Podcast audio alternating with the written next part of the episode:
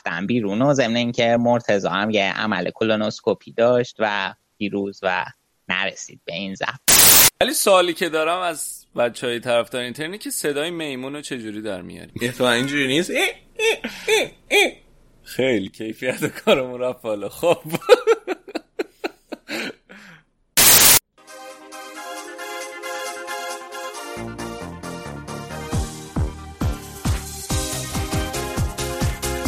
سلام. با اپیزود 18 رادیو آفساید برگشتیم پیشتون. الان توی اروپا و آمریکای شمالی جشن کریسمس و سال نوه و هر کدوم از بچه های ما یه گوشه رفتن مسافرن برای همین جمع کردن بچه ها دور همین مقدار سخت بود و برنامه با تاخیر میاد بیرون. توی بخش آلمان آراد برامون از تیم منتخب نیم فصل بوندسلیگا میگه. توی بخش انگلیس آراد و شهاب از وضعیت آرسنال لیورپول میگن و همطور کلونوسکوپی مرتزا توی بخش ایتالیا سینا راجع به هفته 18 فوتبال ایتالیا حرف می‌زنه. من مرتزا راجع به هفته 19 هم حرف می‌زنیم و همینطور مرتزا عمل کلونوسکوپی خوش رو تکذیب می‌کنه. پرونده هفته این هفته هم رو همونطور که قول دادیم سینا آماده کرده راجع برادران اینزاگی. بریم و این پرونده هفته رو گوش بدیم. راستی آهنگی که داریم گوش میدین آهنگ Beautiful Life از گروه سوئدی Ace of Base که توی سال 1995 اجرا شده و رتبه یک top hit آمریکا رو به دست آورده.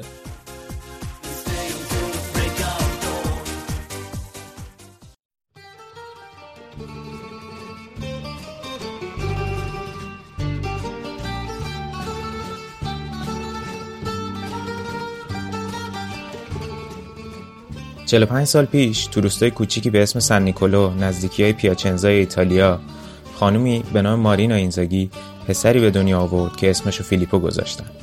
سه سال بعد مارینا برادر فیلیپو یعنی سیمونه رو به دنیا آورد. سیمونه و فیلیپو که پیپو صداش می‌زدن خیلی زود به فوتبال علاقمند شدن. جالبه که وقتی سیمونه 8 سالش بود کاپیتانی برادر بزرگترش و تیمشون تو سن نیکولو رو به عهده داشت. سیمونه از همون زمان صلاحیت خودش تو رهبری رو نشون می‌داد و دقت زیادی روی جزئیات داشت. دوستای سیمونه متوجه شده بودن که سیمونه همه بازیکنهای تیم‌های ایتالیا رو می‌تونه اسم ببره. نقطه قوت و ضعفشون رو می‌دونه و می‌دونه تو چه پستی بهترین عملکرد رو دارن. ولی پیپو ذهنی یه بودی داشت. اون فقط دوستش گل بزنه. هر چقدر بیشتر بهتر.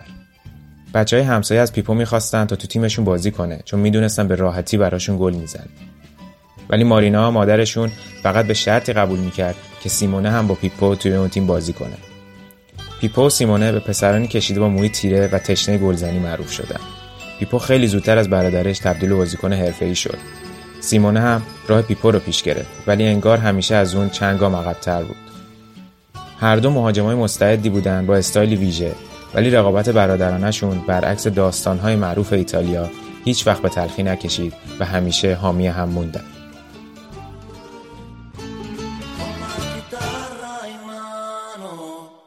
Lasciatemi cantare, sono un italiano.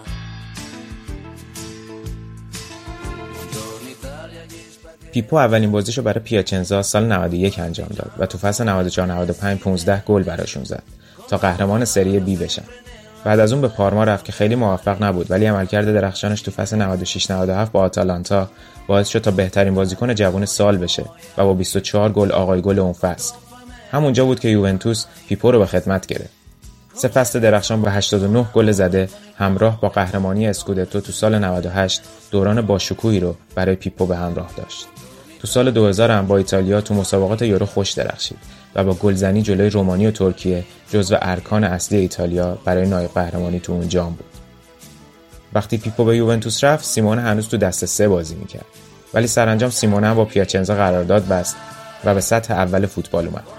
سیمونه تو فصل 98 99 تونست 15 گل بزنه و بعد از اون به تیم بزرگ لاتزیو به رهبری اسفن گوران اریکسون سوئدی پیوست. تا دو تا از تیم‌های مطرح ایتالیا هر کدومشون صاحب یه اینزاگی شده باشن. ولی هنوز پیپو بود که بیشتر مورد توجه و تعریف و تمجید قرار می‌گرفت. اون سالا کنار سیمونه و پیپو مارینا مادرشون هم به همون اندازه تو ایتالیا معروف بود. چون هر روز با روزنامه های ایتالیا مصاحبه می‌کرد. اون گفته بود وقتی پسرها خونه رو ترک کردن و به تیم‌های جدیدشون رفتن من براشون مستخدم گرفتم. ولی کماکان سعی می‌کنن براشون خرید کنن و لباساشون رو بشورن. تو همون برهه پیپو هم گفته بود که پیشنهاداتی از منچستر، چلسی و اتلتیکو مادرید رو رد کرده چون می‌خواسته تو ایتالیا بمونه و از دستپخت مادرش لذت ببره. پیپو بعد از یورو 2000 وقتی دید دیوید ترزگه که گل قهرمانی فرانسه به ایتالیا رو زده بود می‌خواد به یووه بیاد حس کرد که انتخاب اول یووه نیست و همون تابستون به میلان رفت. فصل جدیدی در فوتبالش رو شروع کنه. پیپو مهاجم غریزی بود که به جایگیری خوبش و شکستن خط دفاعی معروف بود. اون سالا سر الکس فرگوسن گفته بود که اینزاگی تو آفساید به دنیا اومده که این نشون از توانایی اینزاگی در زمان بندیش برای فرارها داشت. تو اولین فصلش تو میلان با شفچنکو خط حمله آتشینی تشکیل دادن و با هم 33 گل به ثمر رسوندن و سرانجام دو فصل بعد تونستن با شکست یوونتوس در اولترافورد میلان رو به قهرمانی اروپا برسونن. سال 2006 اینزاگی به همراه ایتالیا به جام جهانی رفت. اگرچه مهاجم اصلی تیم نبود ولی گلی که در آخرین بازی مرحله گروهی به چک زد خیال ایتالیا رو از صعود به مرحله بعد راحت کرد. گلی که باز هم با فرار از وسط زمین و شکستن خط آفساید و گذر از دروازه‌بان به ثمر رسید. یه گل کلاسیک از سوپر پیپو. Abbiamo ripreso palla e allora la possibilità contropiede posizione regolare Inzaghi, Inzaghi, Inzaghi, Inzaghi, Inzaghi, super! Pippo Inzaghi! 2-0, 2-0, پیپو تو فینال 2007 لیگ قهرمانان تو آتن دو گل به لیورپول زد تا با میلان برای دومین بار قهرمان لیگ قهرمانان بشه. اینزاگی با 70 گل زده تو 114 بازی اروپایی در حال حاضر بعد از رونالدو، مسی و راول چهارمین گلزن برتر رقابت‌های اروپاییه. پیپو با وجود مصدومیت سنگین تو سال 2010 تونست اواخر فصل 2011 دوباره به میادین برگرده و با میلان به یه اسکودتوی دیگه برسه. پیپو پایان فصل 2011-2012 کفشاش رو بعد از رسیدن به سه اسکودتو، دو لیگ قهرمانان، یک قهرمانی باشگاه‌های جهان، یک جام حذفی و قهرمانی جام جهانی آویخت و خیلی زود راه مربیگری رو پیش گرفت.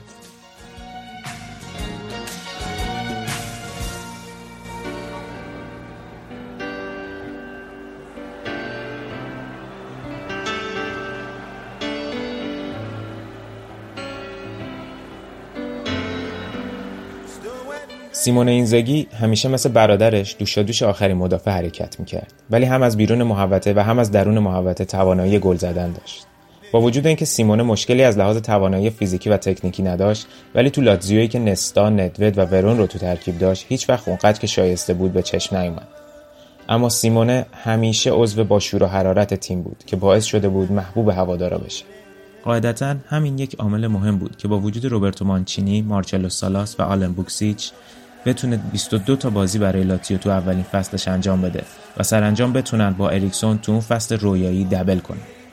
اون فصل سیمون اینزاگی هفت گل زد که مهمترین گلش تو آخرین بازی جلوی رجینا بود تا خیال بیانکو سلسته ها رو از قهرمانی راحت کنه.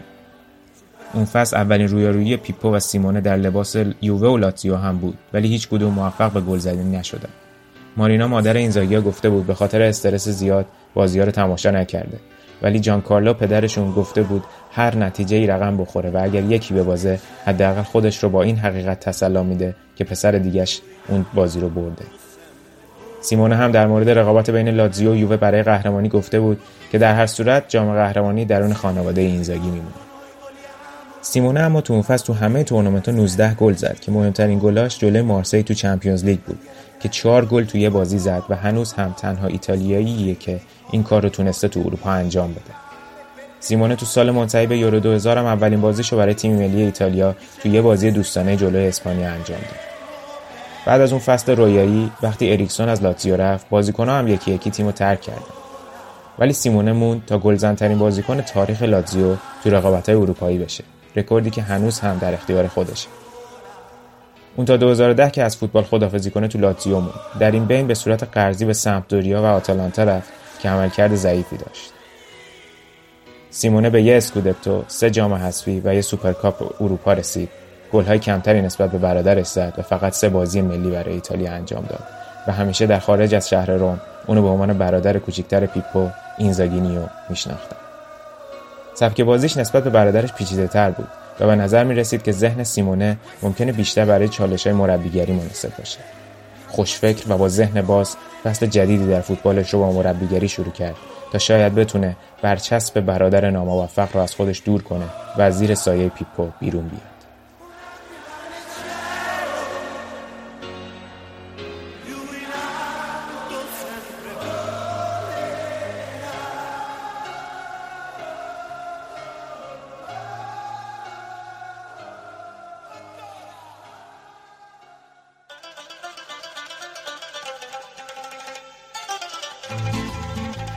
سیمونه بلا فاصله بعد از بازنشستگی تو سال 2010 مربیگری رو تو تیمای پایه لاتزیو شروع کرد و با تیم زیر 20 سال دو قهرمانی جام حذفی و یک قهرمانی لیگ به دست آورد تا سرانجام آخر فصل 2015-2016 زمانی که لاتزیو بعد از شکست در مقابل روم پیولی رو اخراج کرده بود اینزاگی به عنوان مربی موقت هدایت بیانکو سلسته رو در هفت بازی باقی مونده به عهده بگیره.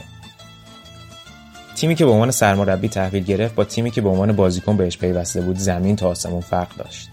لاتزیو لشکری از مصدوم داشت و همزمان هواداران اولترا هم از دست بازیکنان و تیم عصبانی بودند و جب منفی علیه تیم به وجود اومده بود.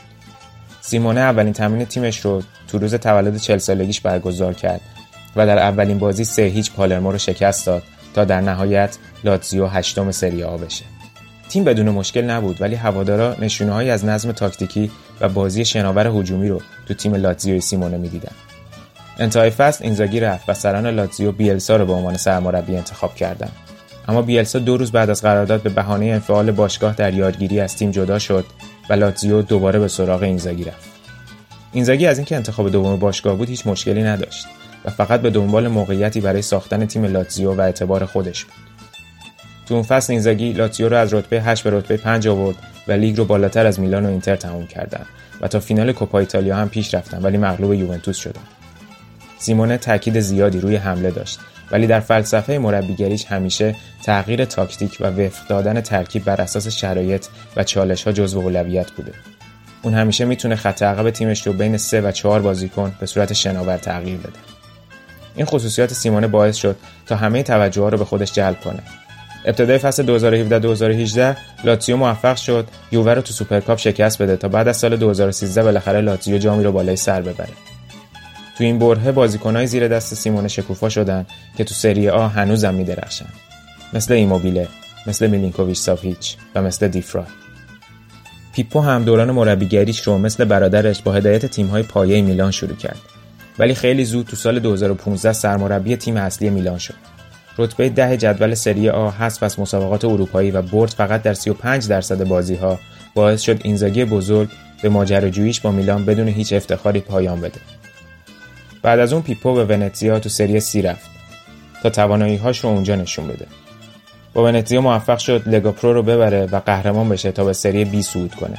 اونجا هم تا play-off سری آ بالا رفت ولی تو نیمه نهایی مغلوب پالرمو شد.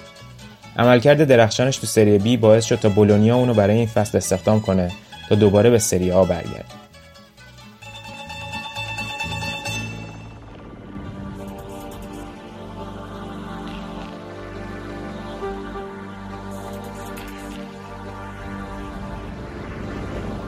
حالا چهارشنبه گذشته 26 دسامبر 2018 تو اولین Boxing Day سری های ایتالیا برادران اینزاگی برای نهمین بار تو دوران فوتبالشون روبروی هم قرار گرفتن. سیمونو و پیپو قبلا هم تو سال 2013 تو تورنمنت جوانان ویولا به عنوان مربیان جوانان لاتزیو و میلان با هم رقابت کرده بودند که سیمونه با لاتزیو موفق شده بود تیم برادرش رو شکست بده. اما بازی چهارشنبه اولین بار بود که به عنوان سرمربی دو تیم سطح بالا با هم رقابت کردند که باز هم سیمونه با لاتزیو و تیمی آماده تر تونست دو هیچ تیم برادرش رو که برای سقوط نکردن تلاش می‌کنه شکست بده. سیمونه میگه پیپو همیشه از بچگی الگوی من بود. ولی حالا با این عمل کرده درخشان از سیمونه که ازش به عنوان یکی از مربیان خوشارتیه ایتالیا یاد میشه احتمالا سیمونه الگوی پیپو در مربیگری میشه لذت بزرگیه برای جان کارلو اینزاگی پدر اینزاگیا که ببینه دوتا پسرش که زمانی با هم تو تیم ملی بازی می‌کردن حالا تو سری آ همزمان مربیگری می‌کنن. جان کارلو گفته بهشون افتخار می‌کنم. به این دلیل که بچه ها هر روز با پای برهنه فوتبال بازی می‌کردن و از صبح تا شب توپ توی ذهنشون بود. همیشه دو تا گازت از روزنامه فروشی میخریدن چون نمی‌تونستن صبر کنن یکی اول بخونه تا نوبت اون یکی بشه. گل ها و پول اونا رو تغییر نداد. اونا همیشه همونجور که تو خونه صداشون می‌زنیم پیپو مونه موندن. اگرچه که من الان در حقیقت اونا رو میستر صدا می‌زنم.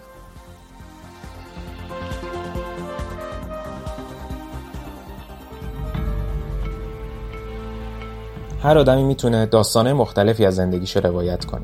خیلی از این داستانها خودشون بر اساس داستانهای آدمای دیگه شکل گرفتن. برای ما که عاشق فوتبالیم داستانهای زیادی تو ذهنمون داریم که با اتفاقای فوتبالی و آدمای فوتبالی گره خوردن. یادم زمانی که مدرسه می‌رفتم به تماشای هیچ مسابقه فوتبالی نه نمی‌گفتم.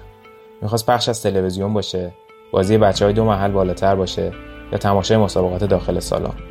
می‌رفتم تو سالن میشستم برای بازیکنه تو زمین اسم انتخاب می‌کردم و بازی رو با خودم گزارش می‌کردم. خوب یادمه تو یکی از مسابقات داخل سالن بین منطقه‌ای تو رده بزرگسالان یه تیم بود که دو تا بازیکن با موی بلند داشت که موقع بازی کردن تل می‌زدن. یکیشون بعد از هر گل به سبک فرهاد مجیدی یه دستش روی سینه‌اش میذاشت و دست دیگر رو باز می‌کرد و خوشحالی می‌کرد. و اون یکی همیشه لباس فیروزه‌ای لاتزیو با شماره 21 سیمون اینزاگی رو میپوشید. نیازی به اسم گذاشتن نبود. انگار خودم ترکیب خط حمله رویاییم رو چیده بودم. برای منی که از سالهای 97 98 هوادار اینتر شده بودم پیپو اینزاگی با لباس یووه و میلان بازیکن محبوبی نبود.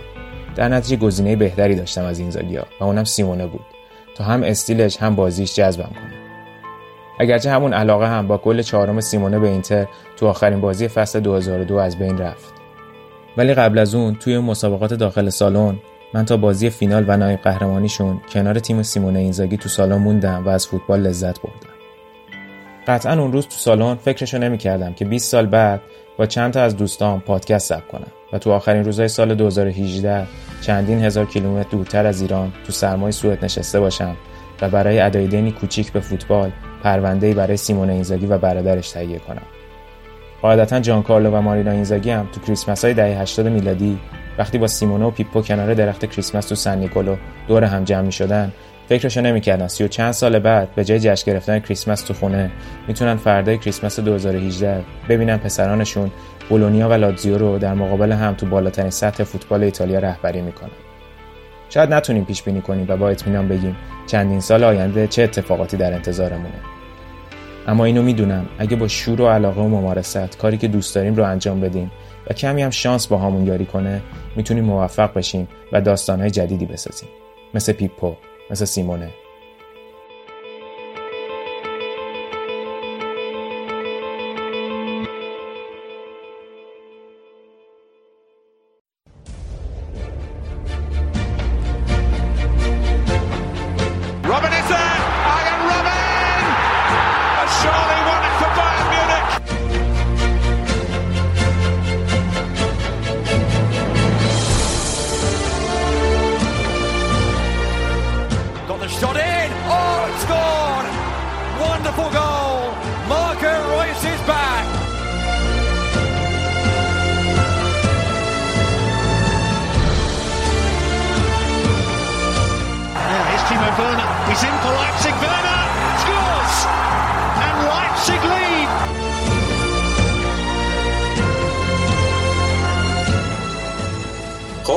قسمت اول من الان اینجا با آراد. با آراد می‌خوایم تیم منتخب نیم فصل اول بوندسلیگا راجبش حرف بزنیم. قبلش یه سلام علیکی با آراد بکنیم ببینیم چیکار کرده. آراد سلام چطوری؟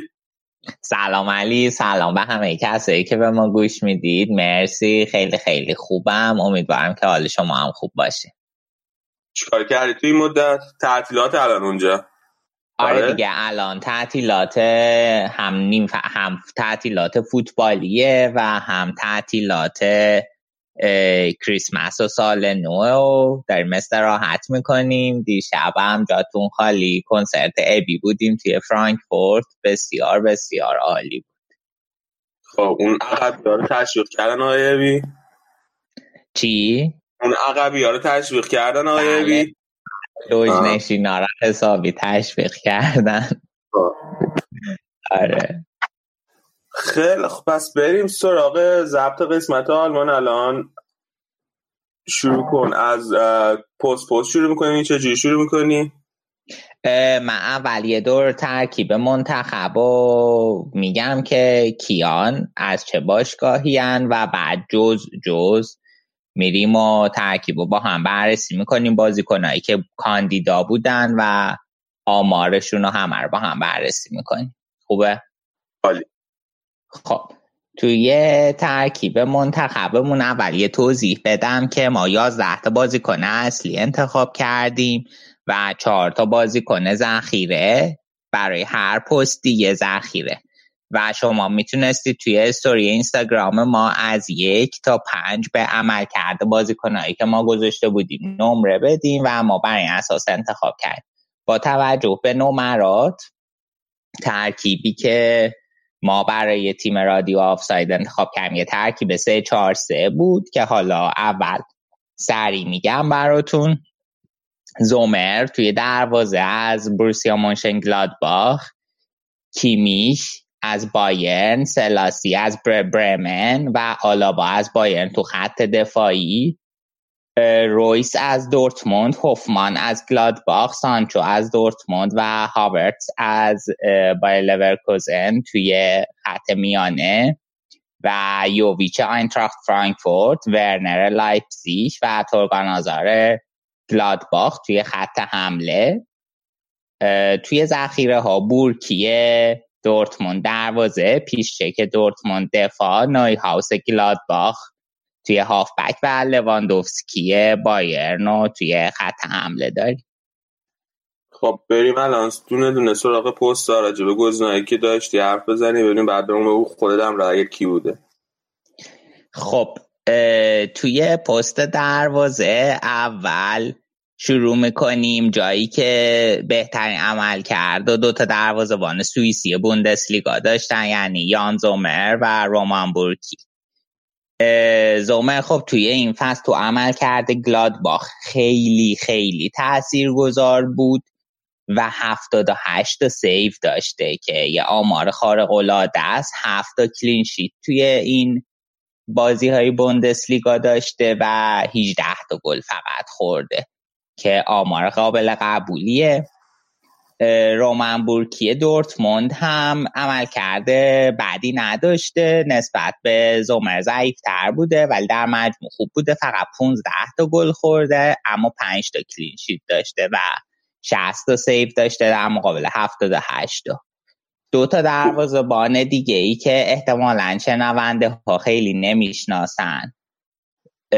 و حالا از نظر تعداد clean sheet هم فوق العاده نبودن ولی save ای زیادی داشتن. الیور باومانه که دروازه‌بان هوفنهایمه شاید بچه‌هایی که Champions League و دنبال می‌کردن بشناسنش و الکساندر شولو که دروازه‌بان فرایبورگه ایشون هشتاد یکی سیو داشته که خیلی فوق العاده است برای تیم میان جدولی که خیلی هم همیشه حرف برو گفتن نداره.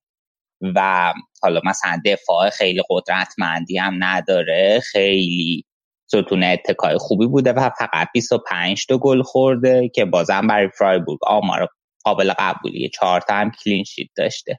الیور باومان هوفنهایم هم دوتا clean sheet داشته. 69 تا save ولی چیزی که در مورد باومان جالبه اینه که دوتا assist هم داشته. دوتا پاس منجر به گل هم داده. یعنی توپو همینجوری انداخته رسیده بازیکن گل زده. آره دیگه مثل گلی که جام جهانی 2010 نویر پاس داد کلوز زد به انگلیس. جالب. یه سالی بورکی پارسال سوراخ دورتموند نبود؟ یعنی همون بورکیه دیگه. دقیقا. آره اگه یادت هم باشه اول فصل من انتقاد کردم که این بورکی خب پارسال نقطه ضعف دورتموند بوده. و امسال اصلا نیومدن یه فکر بر دروازه‌بانشون بکنن یه گزینه مطمئن تر جذب کنن. ولی خب امسال خیلی عمل کردش متفاوت بوده. سوتی فکر می‌کنم همون اوایل داشت ولی به مرور خیلی عالی شد. و قشنگ الان نقطه اتکای تیم تو Champions League هم عملکردش عالی بود. پنج تا بازی از 6 تا بازیو فیکس بود. خیلی خوب بازی کرد و دیگه بازیه یه بازی تشریفاتی یا ماروین هیتس که دروازه‌بان دوم رو گذاشت و که حالا به اونم یه می‌دونی داده باشه ولی بورکی هم خیلی خوب بود. بعد حالا بحث دروازه‌بان دورتموند وایدن‌فلر خدافزی کرده آره؟ وایدن‌فلر پارسال بود که خدافزی کرد. آره ولی خب فصل پیش هم دیگه فیکس نبود. بعضی بازی ها میذاشتش و مثلا بازی شالکه و دورتموندی که چهار چهار شد. یادمه گذاشتش که خب حالا یه دوتا save داشت ولی یه گل بعدم خورد. عمل کردش سو سو بود. خب سنش هم بالا رفته بود کم کم و دیگه خدافزی کرد. خیلی خوب حالا گزینه خود بین این کی بوده. من خودم بین این دروازه‌بانا به یان زومر پنج دادم به بورکی چهار دادم و به باوماناش ولو سه دادم. خیلی خوب. بریم سراغ مدافع. آره آها یه نکته کوچیک فقط زومر که انتخاب شد با نمره سه و نه از طرف بچه ها انتخاب شد و بورکی که ذخیره به عنوان ذخیره تیم رادیو آفساید انتخاب شد. نمره شد. سه و یک. آه اوکی. آره توی دفاع ها ترکیبی که گفتم داریم کیمیش بود با نمره چهار و دو. سلاسیه که اهل جمهوری چک دفاع برمن. خیلی این فصل عمل کرده خوبی داشتون هم. نمره شد. سه و نیم. و آلابا از بایرن با نمره سه و شیش. توی ذخیره هم پیش چک دورتموند نمره شد سه و چهار. حالا یه بررسی آماریشون هم اگه بکنیم خب آلابا و کیمیش بزرگترین نقطه قوتشون اینه که خیلی تو فاز تهاجمی فعالن. کیمیش که خب واقعا عمل کردش فوق العاده بوده این فصل. یه گل زده هفته اسیست داشته. چهل و دوتا نبرده تن به تن و برده و خب شیشتا کلین شیت داشته و هشتا شوت به سم چوب زده آلا با هم که در واقع در جناح مقابل کیمیش بازی می‌کنه اون یه گل زده سه تا پاس گل داده 26 تا دوئل برده 6 تا کلین شیتون هم داشته و 28 تا شوت به سمت چارچوب زده حالا سلاسی که اونم به عنوان توی تیم منتخب انتخاب شده. اون سه تا گل زده دو تا پاس گل داشته. ولی 62 تا نبرد تن به تن برده و 24 تا شوت به سمت دروازه زده که خیلی فوق العاده است. چند تا بازی کنی دیگه عملی می‌خوام بهشون اشاره کنم که حالا شاید شنونده ها خیلی نشناسن ولی واقعا عمل کردشون خوب بوده این فصل. یکی مارسل هالشتنبرگ لایپزیشه که 6 تا کلین شیت داشته این فصل سه تا اسیست داشته و چهار تا شوت به سمت دروازه و چهل تا نبرد تن به تن برده. یکیش آگوستین سونه برمنه که بچههایی که جام جهانی دنبال کردن و تیم سوئد حتما یادشونه. یه گل زده سه تا پاس گل داده 20 شوت به سمت دروازه داشته که نشون میده چقدر تو فاز تهاجمی هم خوب بوده و 46 تا دوئل برده.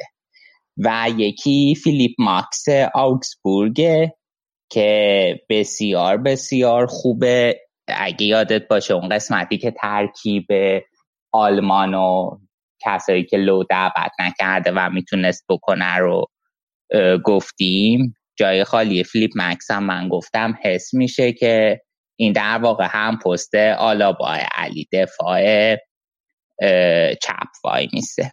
دوتا گل هم زده این فصل دوتا پاس گل داشته 26 تا دوئل برده و چهار تا شوت به سمت چارچوب داشته. گزینه دیگه ای هم که داشتیم کریستیان گونتر فرایبورگ بود که اونم دوتا پاس گل داشته و 34 تا نورد تن به تن برده 28 تا شوت هم به سمت چارچوب زده. چیز نذاشتی آخر؟ اشرف حکیمی نذاشتی؟ اونم بنده خدا یه گل و سه تا پاس گل داشته. آره ولی توی آمارای دیگه ضعیف تر بود من برای این تیمی که انتخاب این بازیکن هایی که در واقع انتخاب کردم به رأی گذاشتم به ترتیب حالا مجموعه امتیازی که از گل و پاس گل و دوئل و اینا بوده این بازیکن ها رو گذاشتم.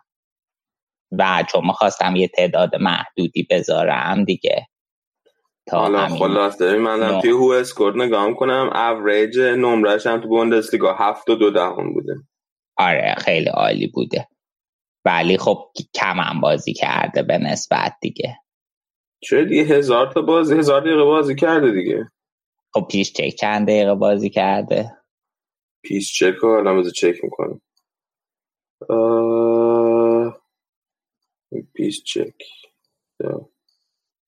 آی پیس چک توی بوندسلیگا 1170 دقیقه 100 دقیقه بیشتر بازی کرده آره اون 1073 دقیقه و این 1170 آقا خلاصه به این بچه های رال مادی توی بوندسلیگا ما ستم می‌کنه ولی rating ش خیلی بالاتره. اوریجش هفت ممیز سی و نه پیش چک. نه آره خب این اشرف هم باید میذاشتم آره. خودم الان که گفتی افسوس خوردم که نذاشتم. واقعا. این بچه های رئال تو بوندسلیگا. بچه های رئال عزیزم تو رئال میموندن که بهشون بازی نمی‌رسید. همینجا بوندسلیگا اومدن که بهشون میدون میدن. بله، درست. خیلی بریم تا قسمت بعدی؟ آره بریم پست هاف بک ها اوکی بریم هاف خب توی هاف بک ها رویس هست که نمرش چهار و نه شد و از نظر خوانندگان کیکر هم دیروز به عنوان بهترین بازیکن دوره رفت انتخاب شد. از نظر بچه رادیو آفساید هم ظاهرا اینجوری بوده چهار و نه از پنج نمره خیلی خفنی. یوناس هوفمان گلادباخ سه و نیم سانچو چهار و یک و هاورتس با لورکوزن سه و هشت. نوی هاوس گلادباخ هم سه و دو توی تیم ذخیره. یه نگاهی به آمار اینا اگه بندازیم خب من توی ترکیب 4 3 3 گلادباخ خیلی از نوی هاوس و یوناس هوفمان تعریف کردم. خیلی توی امر بازی سازی برای گلادباخ موثر بودن این فصل.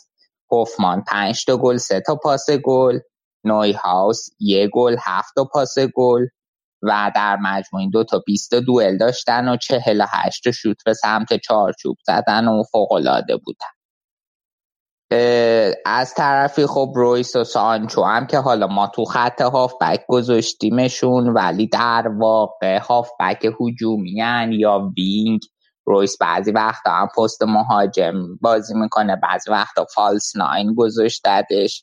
پست های مختلفی داره ولی من برای اینکه حالا بتونیم تصمیم بگیریم که این بازیکن رو تو خط میانی به رأی بذاریم یا خط حمله از app fantasy خود بوندسلیگا استفاده کردم و اون این بازیکن رو توی خط هاف بک طبقه بندی کرده بود. من بر همین اینا رو توی هاف بک آوردم. سانچو که 6 تا گل داشته 7 تا پاس گل 9 تا شوت به 4 شوب زده و 12 تا دوئل برده. خیلی خوب بوده. و رویس 11 گل داشته 5 تا پاس گل 22 تا دوئل برده و 57 تا شوت به سمت چارچوب زده که فوق العاده بوده. اون یکی بازیکن منتخب هم کای هاورتس بوده که 6 تا گل زده دو تا پاس گل 45 تا شوت به سمت چارچوب و 29 تا دوئل برده. تو روزایی که لورکوزن خیلی اوضاع خوبی نداره هاورتس واقعا عالی بوده. توی لیگ اروپا هم خیلی خوب بازی کرد و یه بازی که مطمئنم man of the match شد. حالا بازی بیشتری هم اگه بوده من یادم نیست. دیگه بازیکنایی دیگه ای که کاندیدا بودن فیلیپ کوستیچه آینتراخت علی که یه گل زده پنج تا پاس گل داده سی و سه تا دوئل برده و 27 شوت زده. کالیجوری شالکه است که اونم خیلی خوب بوده و 42 تا نبرد تن به تن برده 24 تا شوت زده خیلی موثر بوده. توی بازیکنای آکسبورگ هم یه روز اگه یادت باشه اما اوایل فصل بررسیشون کردیم. گرگوریچه داشتیم؟ اتریشیه که سه تا گل زده 24 تا دوئل برده و 60 تا شوت به سمت چارچوب داشته. و جزو بهترین های آکسبورگ بوده این فصل. آقا من الان دارم آمارا رو نگاه کنم. یه جالبه برام پیش اومد. سانچو با فاصله کمتر از بقیه شوت تو چارچوب داشته. یعنی سانچو 9 تا شوت تو چارچوب داشته بقیه مثلا کمترینشون 24 تاست. ولی از همین آره. 9 تا شوت تو چارچوب 6 تا گل زده. آره دقیقا دقیقا. خب سانچو هم به خاطر اینکه خیلی بازی ها رو ذخیره اومد دیگه و بر همین هم تعداد نبرده تن به تنی که برده کمتره و هم شوتایی تو چارچوب. ولی خب خیلی efficient به قول تو بازی کرده. از همین دقایق کم 6 تا گل داشته هفت تا پاس گل که خیلی فوق العاده بوده. آره من برام خیلی عجیبه که یعنی این rate تبدیل شوت به گلش خیلی خوب. از 9 تا شوت 6 تا گل. آره حالا جالب تر از سانچو هم داریم جلوتر بهش می‌رسیم. خب خودت آره. به اینا چه نمره دادی؟ من به رویس و هاورت پنج دادم. به هوفمان و نوی هاوس چهار دادم و به سانچو کستیچ کالیجوری و گرگوریچ سه دادم. خیلی خوب بسیار مالی بریم واسه سراغ مهاجما بریم سراغ پست مهاجما توی مهاجما رقابت خیلی تنگا تنگ بود لوکا یوویچ فرانکفورت ورنر لایپزیش و آزار گلادباخ همشون سه و نه شدن و لواندوفسکی با یکم اختلاف حدود سه و هشت شد نمرش و رفت توی تیم ذخیره. حالا یه بررسی آماریشون هم اگه بکنیم خب. لوکا یوویچ دوازده تا گل زد سه تا پاس گل داد. 17 تا دوئل برد و 34 تا شوت به سمت چارچوب داشت که فوق العاده بوده. ولی از کنار عمل کرده خیلی خیلی خوبه. زوجش هم تو خط حمله نباید بگذاریم. سباستیان آلر که 9 گل زده 8 تا assist. 51 نبرد تن به تن برده که فوق العاده بوده و 26 تا شوت تو چارچوب داشته. نمره ای که بچه ها بهش دادن سه و یک بوده به طور میانگین. دوتایی جلوی لایپسیش هم هر دوتاشون توی لیست ما بودن که برنر انتخاب شده. از طرف بچه ها 11 تا گل دو تا پاس گل 17 تا نورد تن به تن برده. 56 تا شوت توی چارچوب. که از هر بازی کن دیگه. تو بوندسلیگا بیشتر بود طبق آمار کیکر فکر می‌کنم. همچنین یوسف پولسن هشت گل زده و دو تا پاس گل داده. سی هشت تا نبرد تن به تن برده بیس هشت شد تو چارچوب داشته که جزو این دوتاهای جلوی خطرناک بوندسلیگا بودن. دوتا از خطرناک دیگه جلوی گلادباخ السان پلیای فرانسوی گلادباخ که نه تا گل داشته سه تا پاس گل 18 تا دوئل برده و 34 تا شوت به چهار چوب داشته. بچه به سه و یک دادن. و تورگان آزار برادر ادن که اونم فوق العاده بوده. 9 تا گل زده 6 تا اسیست. 26 تا دوئل برده و 34 تا شوت به چهار چوب داشته. تنها نقطه ضعف عمل کرده تورگان توی این فصل. علی دو تا پنالتی بوده که خراب کرده.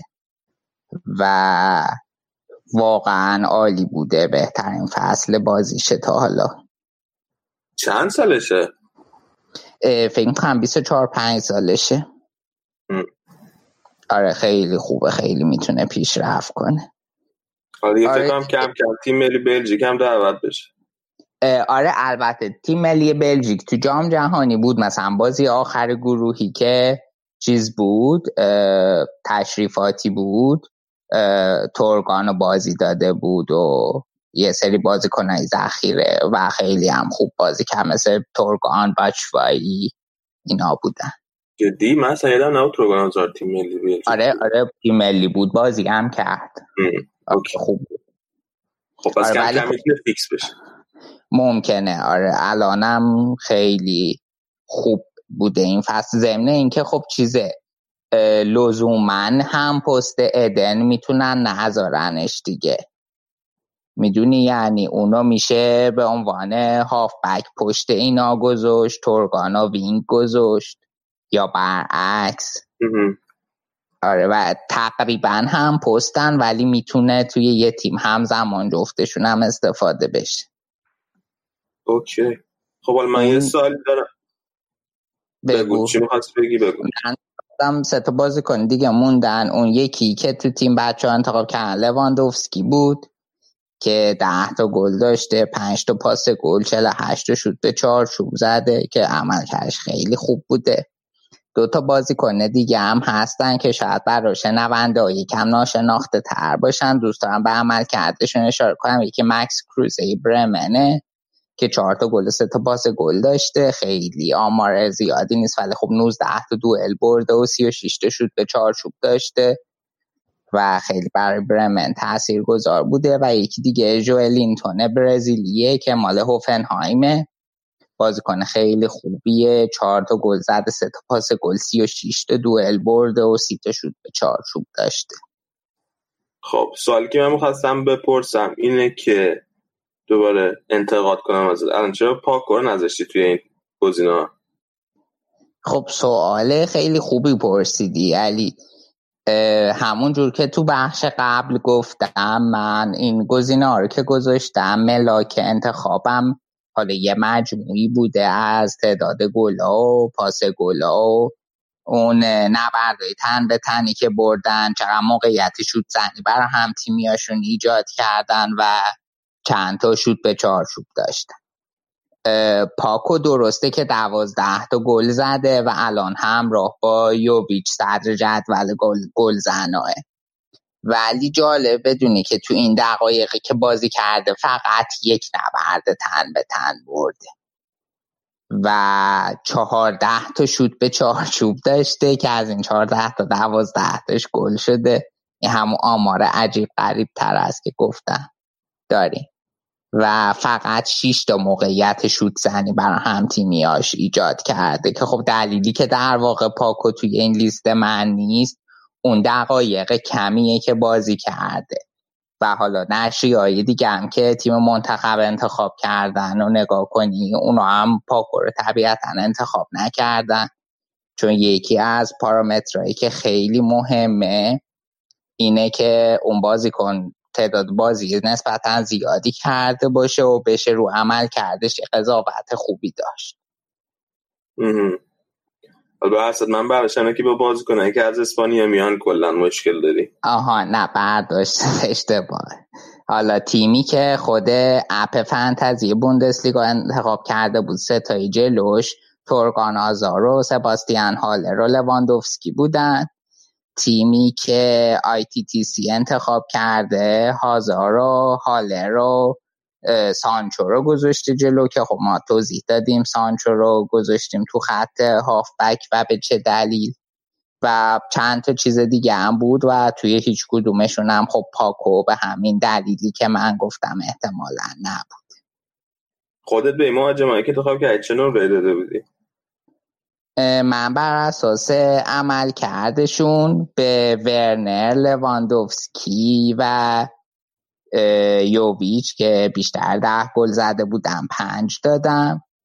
به هالر پولسن هازار چهار دادم. آها و پلیا هم چهار دادم. به مکس کروزه و جوالینتون سه داده بودم. اوکی.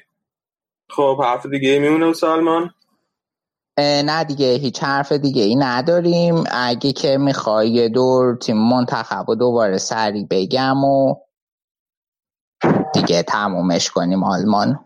آره بگو خوب. خب ترکیب منتخبمون شد زومر با نمره 3 و 9 از گلادباخ تو دروازه ذخیرش بورکی با 3 و 1 از دورتموند. توی خط دفاعی کیمیش 4 و 2 بایر مونیخ سلاسی 3 و 5 وردر برمن با سه و شیش بایرن. و از اخیرشون هم پیش چک سه و چهار دورتموند. توی خط بک رویس چهار و نه دورتموند هوفمان سه و نیم گلادباخ سانچو چهار و یک دورتموند و هاورت سه و هشت لورکوزن. ذخیرشون هم نوی هاوس سه و دو گلادباخ. و توی خط حمله یوویچ ورنر هازار سه و نو و ذخیرشون هم لواندوفسکی سه و هشت.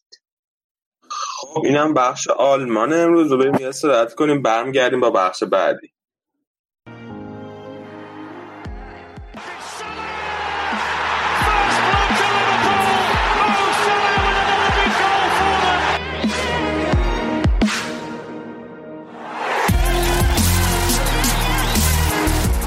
United from two down and now 2-2. Two from Paul Pogba.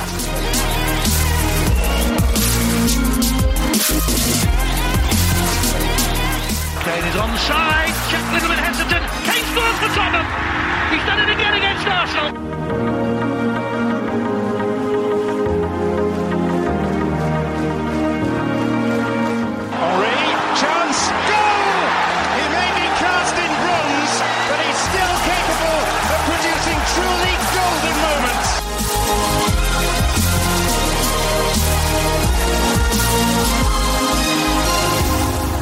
خب می‌رسیم به بخش انگلیس.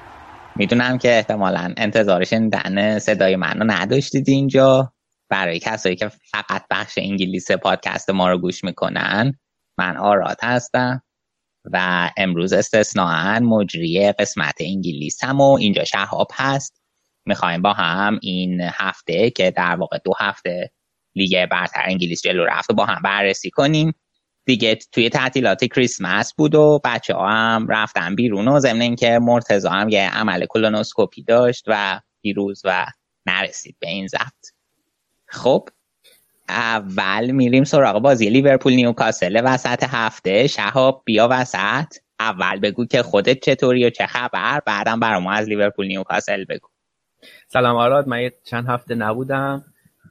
سلام می‌کنم خدمت تمام شنونده های رادیو آف ساید بالاخص کسایی که لیگ برتر انگلیس رو دنبال می‌کنن.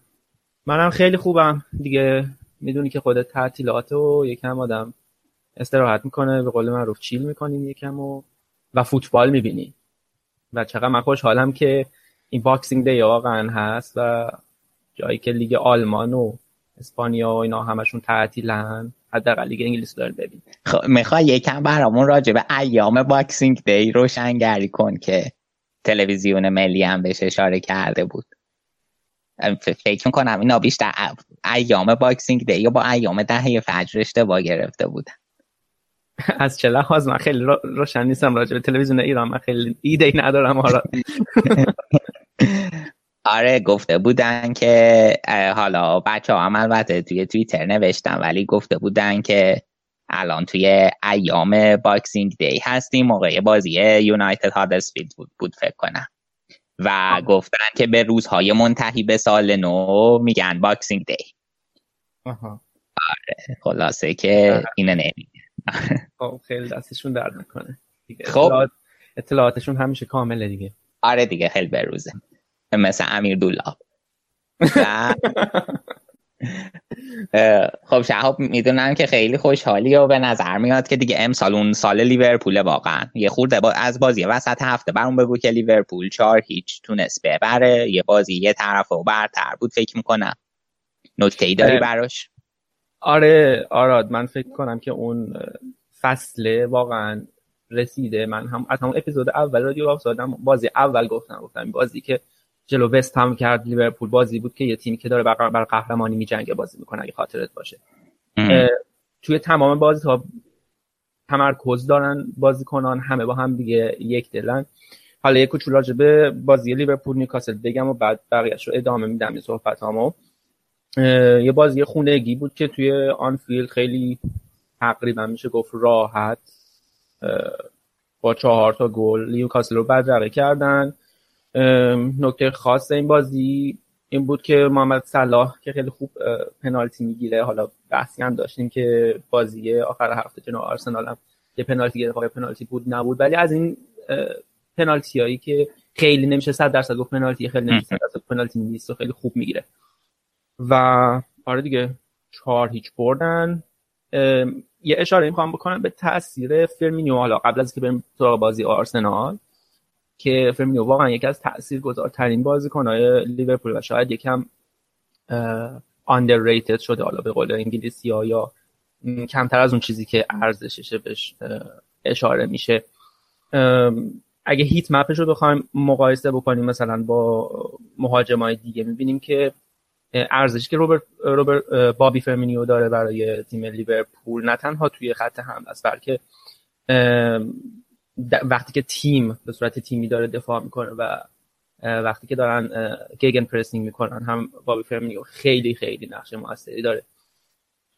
همین بس که توی بازی که با آرسنال داشتن تکل هایی که فرمینیو زد بیشتر از مصطفی آره توی بازی با آرسنال که خب پنج یک بردین خیلی بازی یه چیزی بود خوبی بود از لیورپول و واقعا فرمینیو ستاره تیم بود و خیلی به قول تو این gegenpressing ی که میگی و خیلی خوب اجرا کردن خیلی قطع توپ پای خوبی داشتن. آره درست میگی کاملا. حالا به gegenpressing شون اشاره می‌کنم. یه آمار کوچولی دیگه از بابی این که توی همین بازی جلوی آرسنال که خب هتریک کرد تا گل زد دو تا پاس کلیدی داد و میشه گفت توی تمام گلا نقش بسزایی داشت. و یه رکورد حالا از این رکوردهایی که خیلی حالا شاید اهمیت نداشته باشه ولی پرگل ترین بازیکن برزیلی Premier League شد. توی این بازی با 43 گل زده. بازیکن دوم فیلیپ کوتینیویه که بارسا رو به لیورپول ترجیح داد. خب اینجوری که گفتی معلومه خیلی هم دل خوشی ازش نداری نه من آرزوی موفقیت می‌کنم براش. خب، خب چه نکته دیگه برمون از لیورپول و آرسنال داری بگیم قبل از اینکه برسیم به تحلیل تاکتیکی از بازی گفتم تیمیه که خیلی یک دلم مطمئنم در آینده حالا چه قهرمان بشن چه نشن یه تیمیه که در آینده حتما ازش یاد میشه تیم فصل سه یورگن کلوب و به نظرم تاریخ ساز میشن. صحبت های یورگن کلوپ رو دوست دارم حالا بشنویم. الان بعد از بازی راجع به هدیه کریسمس محمد صلاح به فرمینیو که محمد صلاح که توی کورس رقابت آقای گلی جزیره هست با 13 گل زده. پنالتی رو خب پنالتی پنالتی زن اول تیم هدیه میده به فرمینیو که بتونه هتریک بکنه. میریم صحبتاشو میشنویم موقع میگن You just, I would really wish that you all try to, I don't know, maybe switch. You come here and I come there. And then, and if you, if you are then like this, unbelievable, I can't believe you're nine points ahead. Then you are exactly one week. Maybe not even a week. Maybe in our case, by the way, tomorrow will be seven. Then we play against Man City. Can be four. It's possible. Eh? So I'm not. I'm, I'm a lot. I'm not the smartest person in the world, but I'm really not an idiot. Not always, at least. So and um, that's really nothing. It's absolutely not important how much points you are ahead in December. Even it's end is end of December. So what you all create, and I get that you all. How can you not be positive about us? But you are the first. All of you are the first. If we if we drop three points, and you, all, you the next headline is Are they nervous now? So that's an easy job. I would love to be in your in your situation. Still earn the money I earn, but be in your situation. we, all, we came here in that situation with 54 points after after nine, 20 match days now with completely being focused on the situation. And now it's not about creating headlines, creating stories. Now it's about, still about um, preparing football matches, play them um, as good as you can, and try to get as many points as you can. That's it. آره و اما تحلیل تاکتیکی بازی توی بازی رفت من با مرتضی بحث می‌کردم می‌گفتم آیا مدافعینی داریم که بتونن از زیر فشار شدید گگن پرسینگ لیورپول یا بر بیان یا نه؟ مرتضا خیلی بدبین بود به این قضیه ولی خب توی بازی رفت. کم و بیش تونستن این کار انجام بدن کم و بیش تونستن از زیر فشار در بیان پاسای کوتاه و توی خط دفاعی بدن به هم.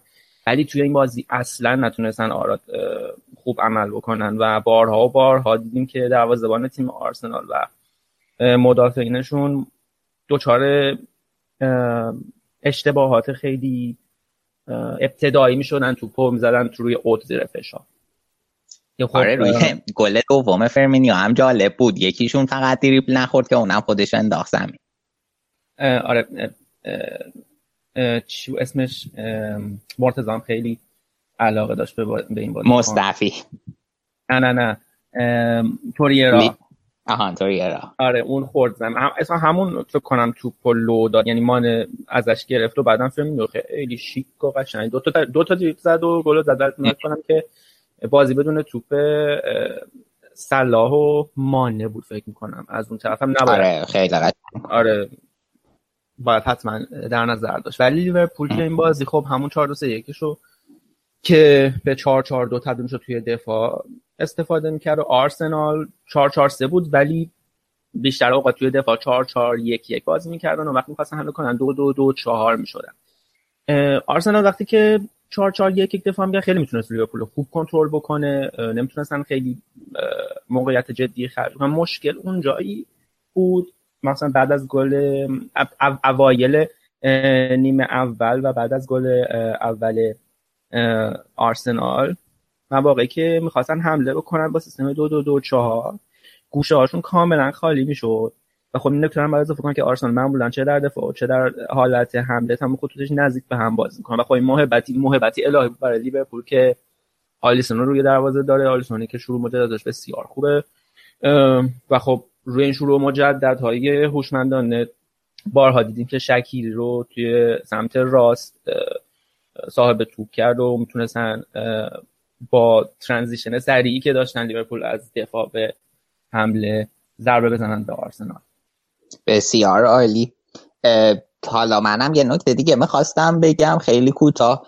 روی حالا فنداک خیلی عالی بوده این فصل ولی روی گل اولم سوتی دادا یعنی می‌تونست راحت توپو دفع کنه. آره. قبول دارم این حرفو. و خب دوباره می‌بینیم که دوباره این بازیکن اشتباه می‌کنه و تیم گل می‌کنه یعنی می‌خوام بگم که باید اضافه بکنه. آره که دقیقا چقدر تاثیر داره که وقتی اشتباه می‌کنه تیم گل می‌خوره. آره دقیقا. خب بریم سراغ آرسنال برایتون. بازی که بازم آرسنال نبرد و کلا آرسنال هفته های اخیر خیلی خوب نبوده. بازی وسط هفتهشونه که یکی یک تموم شد. نکته ای که داشتیم بود که اوزیل از ابتدا تو ترکیب بود ولی خب اینقدر ضعیف بود و اون در واقع تکاپوی لازم نداشت که نیمه دوم تعویزش کرد و آیوریه به جاش آورد تو بازی. نیمه اول خیلی آرسنال خوب بود خیلی هم فشار آورد. ولی خب آبامیانگ دو تا موقعیت عالی از دست داد و نتونستن اختلافشون رو بیشتر کنن. بعدش برایتون خیلی خوب سوار بازی شد و دیگه بازی مساوی شد و حتی شاید چانس هم آوردن که بازم گل نخوردن و با همین یک یک تموم شد. دیگه بازی دیگه که وسط هفته بود و خیلی مهم بود. سیتی لستر بود که سیتی شکست خورد. شهاب کم راجع به این بازی هم بیا برمون صحبت کن. آره اینم یه هدیه کریسمس بود به تمام لیورپولی ها که لستریا بهمون دادن. تیمی که من خیلی خوشم میاد ازشون. به خاطر اون حالا توی پرونده هفتم گفتیم جریان جالبی دارن. ولی بازم یه تحلیل تاکتیکال کوچولو دارم روی این بازی. لستر توی این بازی 4 3 3 بازی می‌کرد ولی خب به 4 5 1 و 4 4 2 شیفت می‌دادن. وقتی که داشتن دفاع منطقه‌ای انجام دادن و دفاع منطقه‌ای رو خیلی خوب انجام دادن. به جز یک مورد که روی هم موردم گل خورد در در کل باید یه نمره خیلی خوبی رو به لستر سیتی داد برای اعمال این تاکتیک حالا من یکم راجعش صحبت می‌کنم. این مربی من سیتی دفاع منطقه رو همراه به با یارگیری نفر به نفر از همون اول بازی به بچه هاش دیکته کرده بود و روی دستور کار بود. اونا هم خیلی خوب این کار رو انجام می‌دادن. حالا دفاع منطقه ای در واقع اینه که شما میان یه چند زل ای رو که با مدافعینتون هافبک های دفاعیتون تشکیل میدین دفاع می‌کنین و نمی‌ذارین که حریف توی این چند زل ای صاحب توپ بشه. اگر حریف توی این چند زل ای صاحب توپ بشه سریع باید پرسش کنین و توپ بگین اگه نگیرین خب تموم شده بازی رو باختین حالا خیلی از تیم‌ها میان جلوی گواردیولا و این کار رو انجام میدن. چه موقعی که توی بارسا بود چه موقعی که توی بایر مونیخ بود. می‌دونی خودت آراد آره. آره. راه شکست دادن گواردیولا اینه که بهشون حمله نکنی. قشنگ دفاع بکنی حملهاشون خونسا بکنی و خب روی ضد حمله. بالاخره هر تیمی ممکنه سوتی بده و خب گواردیولا هم گواردیولا. از بس گفتین عبدالله عبدالله. دامت برکات تو هم یه تهش بکن. آره. گواردیولا هم می‌دونه خب این قضیه رو که تیما چجور جلوش بازی می‌کنن و خب معمولا روش شکست دادن این نوع دفاع اینه که مهاجمین رو بین دو تا بین خطوط دفاعی می‌ذاره که منتظر توپ باشن. از فضای سمت راست و چپ خیلی خوب استفاده می‌کنه سعی می‌کنه پاسای کلیدی رو خوب در تکمیل صحبتت لستر اینقدر خوب بود که به سیتی فقط اجازه داد چهار تا شوت تو چارچوب داشته باشه در حالی که خودشون پنج تا شوت توی چارچوب داشتن. آره بازی کاملا بازی پایاپای بود با اینکه من سیتی مالکیت توپ در دست داشت. و خب روی گل اول دقیقا همین یک بار اینا نتونستن دفاع منطقه یا zonal defense رو انجام بدن و توی همون قضیه هم آگوئرو توی این چند زلی صاحب توپ شد و برناردو هم از تله آفساید خیلی خوب فرار کرد و گل زد.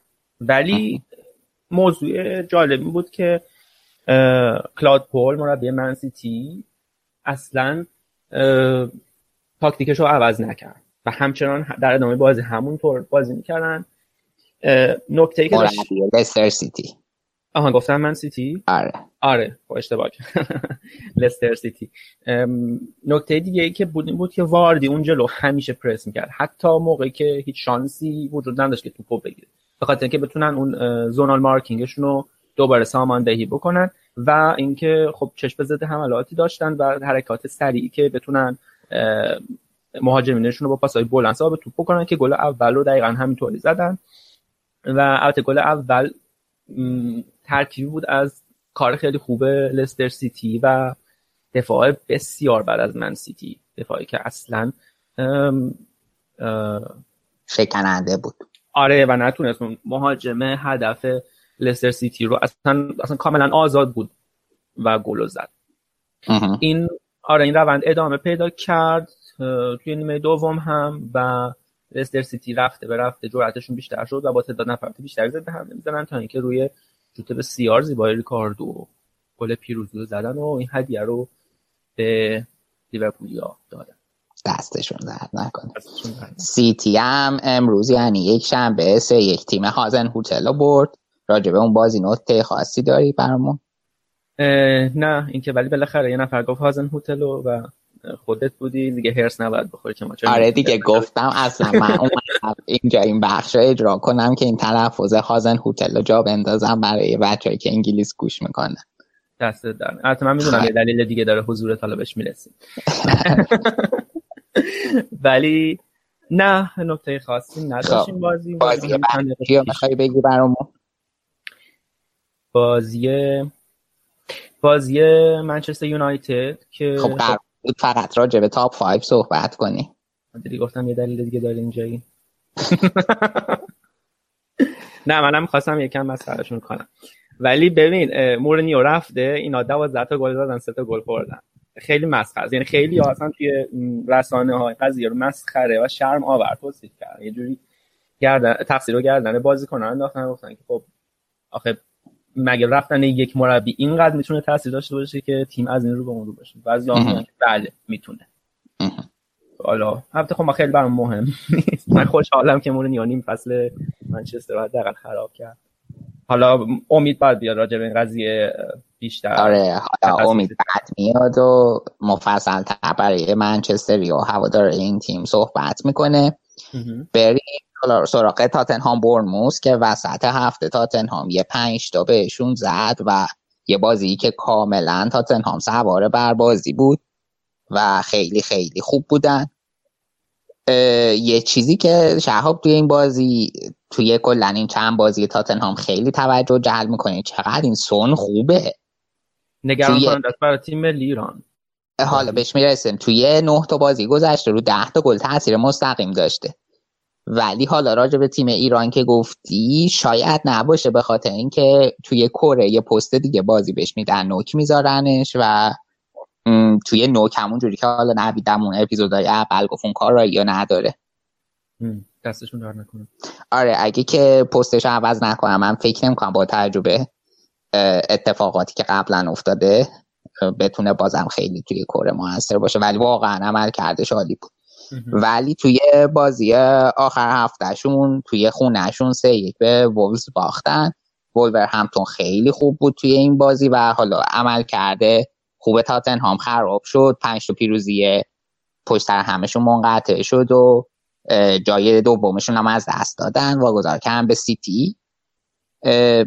نکته ای که داشت این بود که اولا گل اول تاتنهام به نظر من خطا بود. یعنی قبل توپا همون وسط زمین که گرفتن خطا کردن که خب داور سود نزد و گل شد تو بعد آره دیگه. بعد پاتریسیو چقدر خوب بود. save ای خیلی خوبی داشت نیمه اول و همون باعث شد که ولورهمپتون توی بازی بمونه و بعد نیمه دوم بازی رو برگردوندن.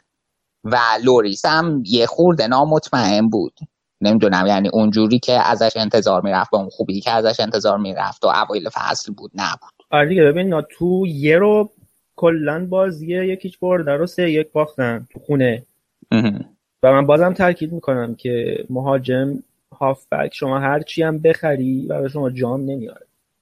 این دفاع دروازه بانه که جام براتون میاره. دقیقا. یک کردیتی هم شواب بدیم به خیمنز مکزیکی که خیلی خوب بوده. ششمین گلش هم زد و فکر کنم این فصل 6 تا گل و 4 تا پاس گل زد جام جهانی هم خیلی خوب بود برای مکزیک. خب الان- بریم. الان وولز هم هفتمه آره یه مساوی هم وسط هفته گرفتن چهار امتیاز توی این یک هفته گرفتن و اوضاعشون خیلی خوبه. آره اوضاع وسط جدول خوبی دارن. خب راجع به چلسی واتفورد. چی داری شب برام بگی؟ چلسی وسط هفته دو یک واتفورد رو برد. آره چلسی هم این هفتهشو بعد از اون باختی که جلوی لستر سیتی داشتن خب اومدن و واتفورد رو شکست دادن. توی خونه حریف دو یک. نکته خاصی که هست این بود که ادن هازارد صدومین و صد یکمین گلش رو زد برای چلسی که کمک کرد ساری دوباره به نوار پیروزیاش برگرده.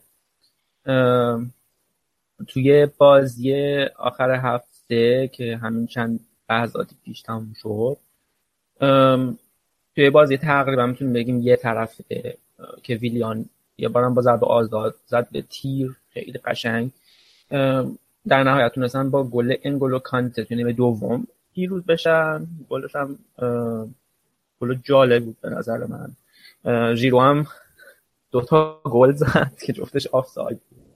ولی ولی نشون میده این نشون میده که ژیرو هنوز چقدر آماده است. واقعا حالا بعضی مسخرش می‌کنن. به نظر من هم موقعی که تو آرسنال بود هم موقعی تو چلسی قشنگ یه مهاجمیه که تموم کننده است. می‌تونه گروگوش های کار باشه. ام. من با خود مرتضا بیشتر موافقم. یه عمل کرده مهمی که ژیرو داره اون فضا سازیه که جلو می‌کنه. و حالا اینا خیلی توی چلسی دنبالش نمی‌کنم. ولی توی فرانسه خیلی واضح می‌دیدی که بعد این فضا میاد مثلا امباپه میاد اونجا یا گریزمان میاد اونجا. توی چلسی هم ظاهرا همین کارو بیشتر انجام میده تا گلزنی ببین آره اتفاقا توی یکی از اپیزودهای میانی که راجع به چلسی حرف می‌زنیم منم اینو گفتم. به این چون قدش بلنده اینا قشنگ وقتی بازی گره می‌خوره می‌تونن تو رو بندازن و خب ضربه سر اول یا کنترل اول که می‌کنه مالکیت توپو همچنان توی نیمه, هر... نیمه زمین حریف در اختیار دارن و حرکاتی که می‌کنه خیلی هوشمندانه است. راست خیلی خوب فضا رو ایجاد می‌کنه. خب یه نکته دیگه من بگم که وسط هفته یه صحبت هایی شد مبنی بر اینکه دورتموند و چلسی به توافق رسیدن برای انتقال پولیشیچ. چی می‌دونی؟ شهاب از این انتقال در جریانش اصلا بودی نبودی؟ اه، لیورپول هم برای آره. ابراز علاقه کرده. آره یه سری خبر اومد که لیورپول می‌خواد های جکش بکنه یه سری خبر اومد دوباره که نه لیورپول بیشتر به نبیل فکیر علاقه داره. حالا آره اونا خبرات بایر خبرهای بایرنش هم میاد. ولی حالا تهش چی میشه و به کدوم تیم میره معلوم نیست. آره فکر که قرار بود تابستون بیاد. یعنی خیلی جدی لینک شده بود به لیورپول. لیورپول تیمش ترافیک نداره مثل یعنی مثل چه می‌دونم من سیتی که یه نیمکت داشته باشه که مثل تیم یک بازی بکنه.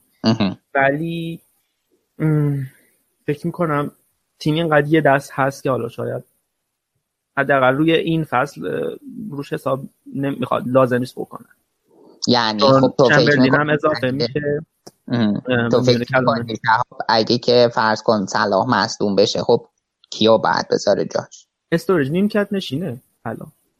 و نیمکت نشینیه که بازیکن ماه سپتامبر شده. یعنی مهم. یه نیمکت نشینی که بتونه اینقدر موثر باشه و توی یک ماه یعنی حداقل توی چهار تا بازی اینقدر خوب بازی کنه که بازیکن ماه باشگاه بشه. آدم می‌تونه جاش پر کنه. البته خب جای صلاح خیلی سخته پر کردنش ولی نه من بیشتر از این جهت گفتم که صلاح خیلی سرعتی و تکنیکیه. این دقیقا همون دوتا ویژگی بارز کریستیان پولیسیچه. و گفتم شاید از این نظر بتونه به درد لیورپول بخوره.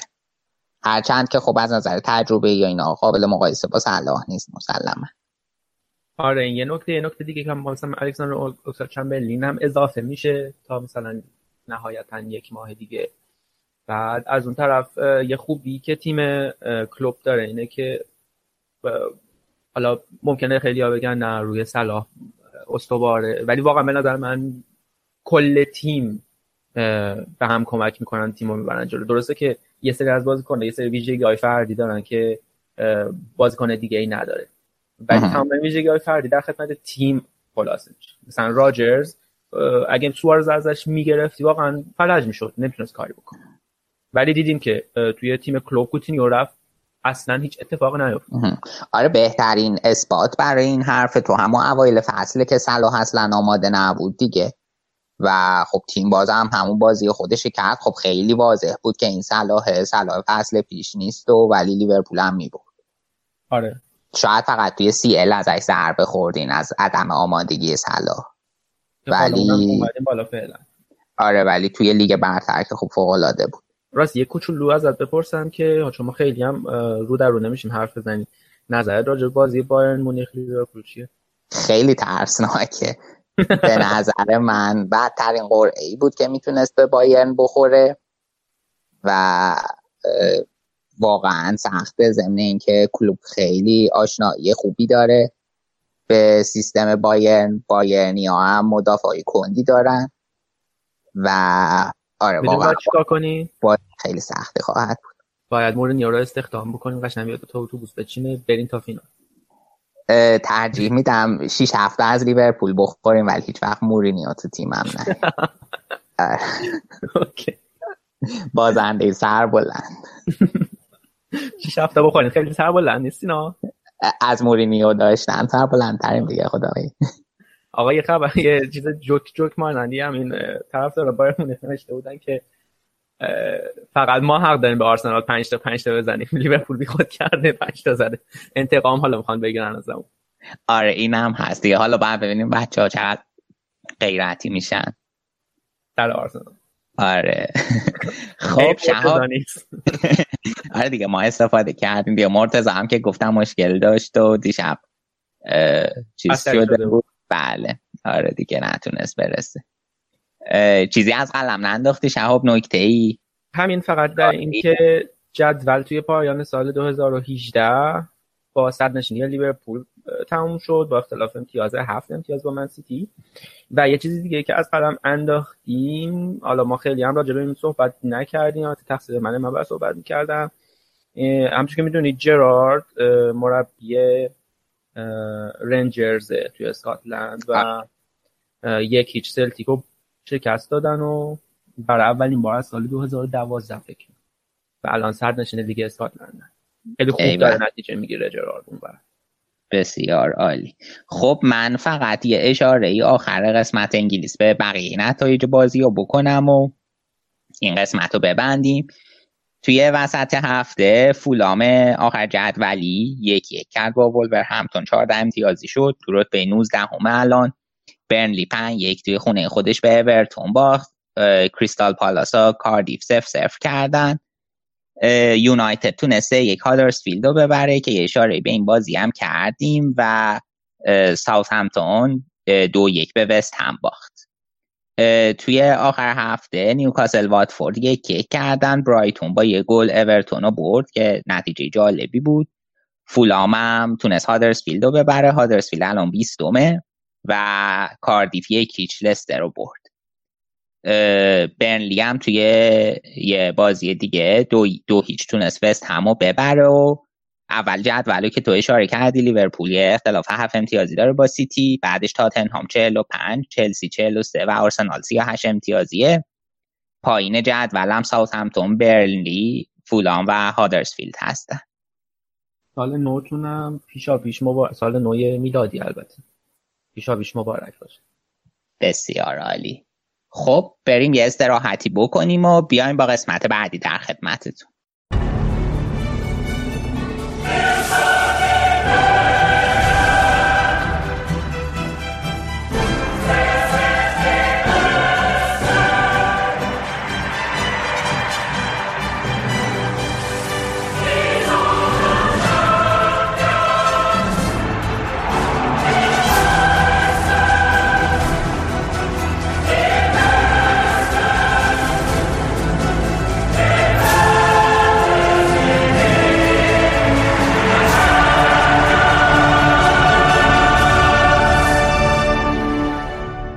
توی این بخش می‌خوایم براتون در مورد تیم منتخب مرحله گروهی چمپیونز لیگ صحبت کنیم. ما برای تیم منتخب توی استوری اینستاگراممون تعدادی از بازیکنان را بر اساس آمارشون به رأی گذاشتیم و شما به اون از یک تا پنج نمره دادیم. بازیکن برگزیدتون شامل یه ترکیب 11 نفره و چهار تا بازیکن ذخیره میشه که من الان خدمت رو عرض می‌کنم. با توجه به rating های شما ما تصمیم گرفتیم که یه ترکیب 3 4 3 از بازیکن منتخبتون بسازیم. بنابراین ما دو تا دروازه‌بان 4 تا مدافع 5 تا هافبک و 4 تا مهاجم برای این تیم انتخاب کردیم. برای پست دروازه‌بان ها کاندیدایی که بودن نویر دخیا فرمان اونونا از آژاکس بورکی دورتموند و شزنی بودن که بورکی با سه و نیم بیشتر نمره رو برد و دروازه‌بان تیم رادیو آفساید شد. همچنین شزنی با نمره 3 و 4 به عنوان دروازه‌بان ذخیره انتخاب شد. یه نگاه اگه به آمارشون بندازیم بورکی در 5 تا بازی که دروازه‌بان بوده 4 تا clean sheet داشته و از این حیث مثل شزنیه در این در حالی که بورکی دو تا گل خورده 16 تا شوت گرفته و شزنی 4 تا گل خورده 15 تا شوت گرفته اما یک مهار پنالتی هم داشته.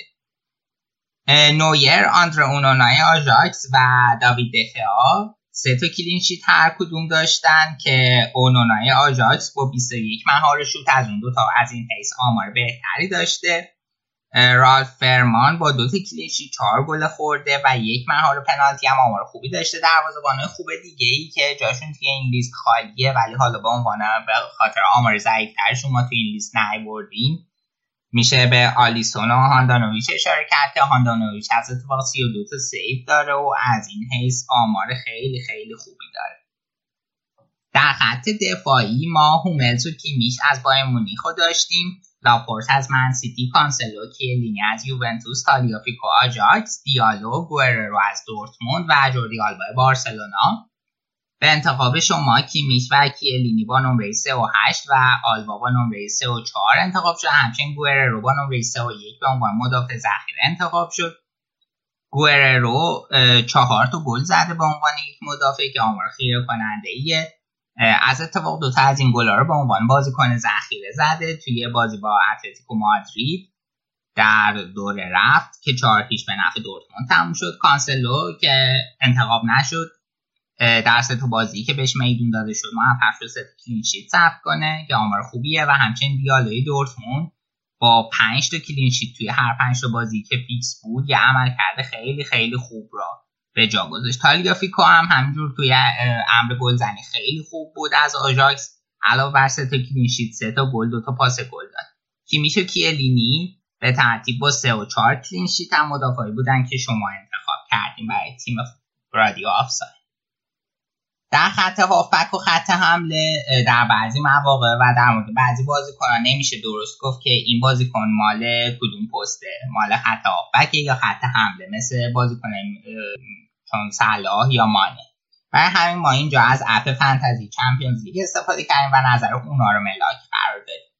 توی بخش هافبک گزینه‌های ما میلنر، کروس، روبن، اریکسن، پلگرینی، کوکه، دی ماریا، کرونا از پورتو، کوتینیو، پوگبا، ریاض محرز، صلاح سیلوا سولر والنسیا چنگیز اوندر و ولاسیچ زسکا مسکو بودن به همراه لروی سانه که به انتخاب شما ما اینجا کروس روبن اریکسن و سیلوا رو انتخاب کردیم. کروس با نمره 3 و 8 روبن 3 و 2 اریکسن 3 و 6 و داوید سیلوا با نمره 3 و 1 کوتینیو با نمره 3 و 1 هم.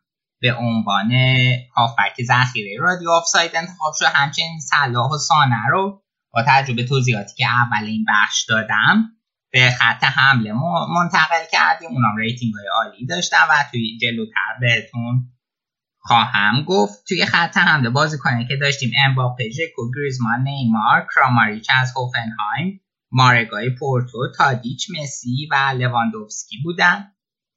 توی این قسمت لواندوفسکی با نمره 3 و 9 بهترین بازیکن از دید شما شد. مسی با نمره 3 و 8 و صلاح با نمره 3 و 9 در کنار اون قرار گرفتن.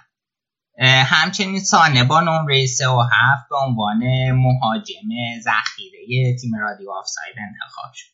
یه نگاهی به آمار که بندازیم می‌بینیم که لواندوفسکی بهترین بازیکنه بهترین گل زنه محبوب لیگ قهرمانان بوده هشت گل زده یه پاس گل داده یه پنالتی گرفته و از این حیث رکورد داره. مسی در حالی که فقط سه بازی فیکس بوده یه بازی ذخیره اومده 6 تا گل زده یه پاس گل داده آمار خیلی خوبی گرفته و توی WhoScored بهترین rating رو با 8 تا 88 به خودش اختصاص داد.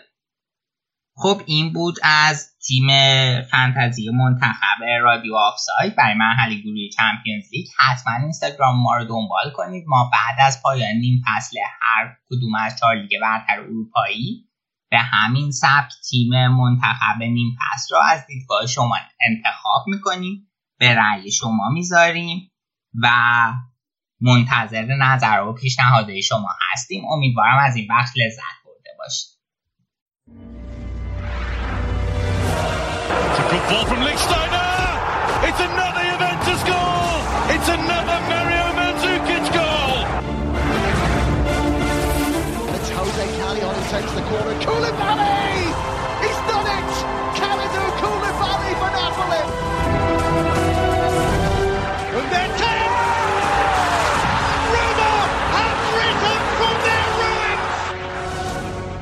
بخش ایتالیا رو می‌خوایم شروع کنیم. ما الان بخش ایتالیا رو داریم. بعد از بخش های آلمان و انگلیس ضبط می‌کنیم. الان شب ماه به وقت اینجا.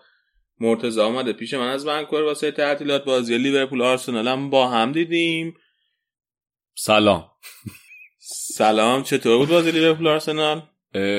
افتضاح بود. بعد بچه هم که قربونشون برم همه آناتومی من رو بررسی کردن. تو قسمت انگلیس ظاهرا. گفتادن عمله کلونوسکوپی داشتین مثل اینکه. حیف شد که خودم نبودم اینطوری نبود که من فرار کنم. آقا ما بازنده ضعیفی نیستیم میبازیم با کمال میل. کمال میل چی دارم میگم؟ با جون و دل قبول می‌کنیم. اینطوری نیست که من آدم ترسویی باشه. منو برین از از چی میترسونین؟ ما هشتا خوردیم. من یه زمانی مهاجم نوک تیمم شاماخ بوده. ولی من دوست داشتم فیلم بگیرم از اون موقعی که داشتی فوش می‌دادی به کلوب. خیلی عصبانی بودم آقا پنج تا زمین بعد کنار زمین میاد اونجا دستشو مش می‌کنه میگه حمله کن دیگه. بابا شل کن چه کاریه دیگه؟ آره من خیلی ناراحت بودم. علی دیدم اون موقعی که باخت رو از صحنه رو صحنه باخت رو مشاهده کردم. خیلی بد بود. من حرفی ندارم. خیلی خ- باش. این پس از قضیه عمل کلونوسکوپی شما که آراد جان اشاره کرده بود. من امیدوارم در سال جدید میلادی بچه ها از آناتومی من یکم دور بشن. بله. ما هم یک همچین امیدی داریم. خب واسه هفته 18 ایتالیا سینا یه قسمتی ضبط کرده برای ما فرستاده. سینا متاسفانه امروز خودش نتونست بیاد به ما جوین بشه بازم. بریم الان اون قسمت رو گوش بدیم برمیگردیم با من و مرتضی راجع به هفته 19 هم حرف می‌زنیم. سلام به همه برای بچه ها امیدوارم که حالتون خوب و ردیف باشه و حسابی از آخرین فوتبالای سال 2018 لذت برده باشین. تو این بخش با هم هفته 18 هم سری آ رو بررسی می‌کنیم که روز چهارشنبه 26 دسامبر یک روز بعد از کریسمس برگزار شد. این اولین بار بود که تو سری آ روز بعد از کریسمس که حالا تو انگلیس به عنوان Boxing Day شناخته میشه و توی ایتالیا به عنوان روز سنت استفان جشن گرفته میشه بازی گذاشته بودن که خب خیلی هیجان انگیز بود برای همه که توی این تعطیلات بازی دارن. بازی خیلی جذابی برگزار شد ولی فکر می‌کنم که همه چی در آخر روز تحت تاثیر اتفاقات بازی بزرگ اینتر ناپولی و هواشیش قرار گرفت. حالا بازی به بازی بررسی می‌کنیم و به صورت کامل و جامع به بررسی بازی اینتر و ناپولی می‌پردازیم. خب اولین بازی که بررسی می‌کنیم بازی فروزینونه و آسمیلان بود که تو زمین فروزینونه برگزار می‌شد و آسمیلانی که هفته قبلش جلوی فیورنتینا باخته بود اومده بود تا جلوی تیم فروزینونه ته جدولی بتونه امتیاز بگیره. ولی بازی خیلی پیچیده تر از اون که آسمیلان فکر می‌کرد پیش رفت و در نهایت با نتیجه 0 0 تموم شد. تا یه مقداری اوضاع برای گتوزو سخت بشه.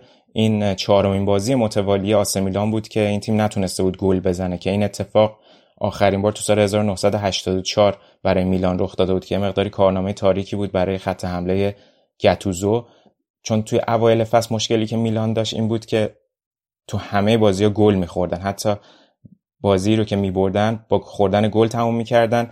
توی این چهار تا بازی فقط یه گل جلوی فیورنتینا خورده بودن ولی از اون ور اون خط حملهشون که همیشه توی بازی ها آتشین ظاهر می‌شد به خصوص سوسو کوترانه و هیگواین اون شور حرارتی که تو بازی اول داشتن و تاثیرگذاریایی که داشتن رو از دست داده بودن و این بازی هم نتونستن ناجی میلان بشن. با اینکه یه تیرکم نیمه اول زدم فروزینونه هم یه گل زد نیمه اول که با وار به خاطر خطا قبل از به ثمر رسیدن گل به درستی مردود اعلام شد. ولی تا حدودی با این تساوی فشارهای مقداری دوباره رو گتوزو برگشت و باعث شد که فاصله شونم نتونن که با لاتزیو کمتر بکنن توی اون هفته رقابت ها تو هفته 18 هم. نکته جالب توجه این بود که توی میلان باکایوکو عملکرد خیلی درخشانی رو توی این بازی از خودش به نمایش گذاشت و نشون داده که حالا به یکی از مهرهای اصلی گتوزو تو مرکز زمینشون تبدیل شده و از اون ور خط دفاعی میلان هم عملکرد به نسبت خوبی داشت. حالا با این وضعیتی که رومانیولی و موساکی و کالابریا هر ستاشون برگشتن و فیت هستن تا حدودی دوباره اوضاع خط دفاعی میلان هم سر و سامون گرفته.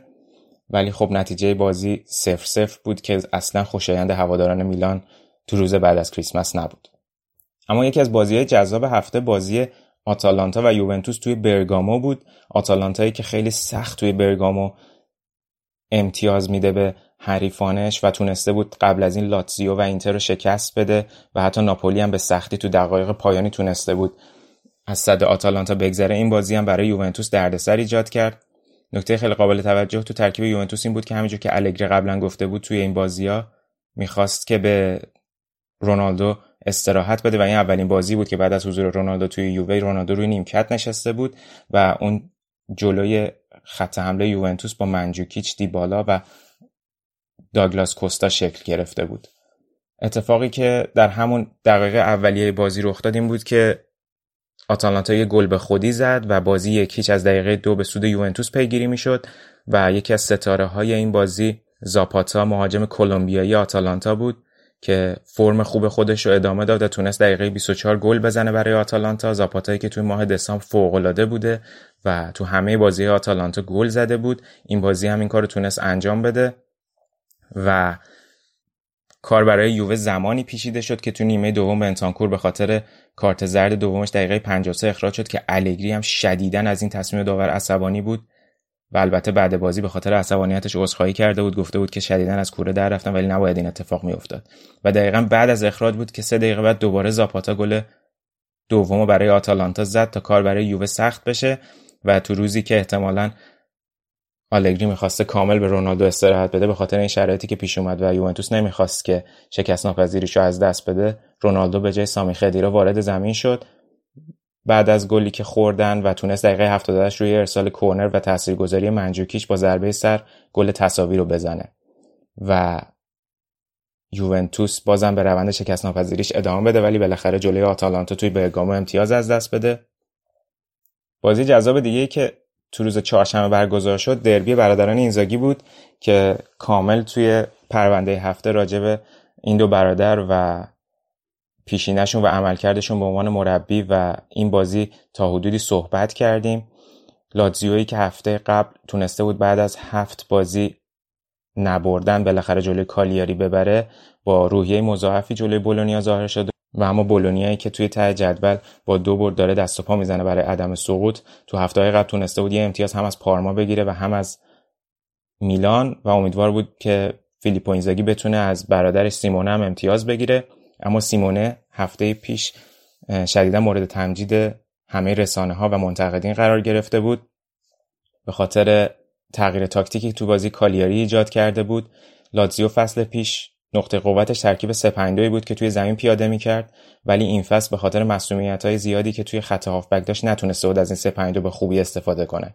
و توی مقاطعی از بازی با کالیاری سیمون اینزاگی اومد و ترکیب معروف 4 3 2 1 که ترکیب مورد علاقه آنجلوتی تو زمان میلانش بود و پیاده کرد توی زمین و تونست با قرار دادن کوریا و لویز آلبرتو پشت سر این موبیله به خوبی فشار بیاره روی دروازه کالیاری و اون بازی رو ببرن و همین اتفاق هم تو بازی با بولونیا افتاد. تو روزی که لوکاس لیوا هم به بازی برگشته بود تا مرکز لاتزیو دوباره همون مرکز طلایی فصل پیششون بشه با میلینکوویچ ساویچ لویز آلبرتو لیوا و آمادگی فوقالعاده کاپیتانشون لولیچ. و از اون تو خط دفاعی هم بازی خیلی خوب لوئیس فیلیپه. تونستن بازی رو دو هیچ به سود خودشون به پایان ببرن. لوئیس فیلیپه گل اول زد و لولیچ کاپیتانشون هم در دقیقه 90 گل دوم زد تا تیر خلاصی باشه برای بولونیا. میلینکوویچ ساویچ هم بعد بازی خیلی خوبی که جلوی کالیاری داشت این بازی هم خیلی خوب بود تا اس دوباره نشون بده که بعد از گلی که به کالیاری زده روحیه گرفته و حالا شاید سیمون اینزاگی بتونه روش حساب بکنه باید ببینیم که تو بین نیم آیا به تیم دیگه میره یا کماکان تو لاتزیو میمونه.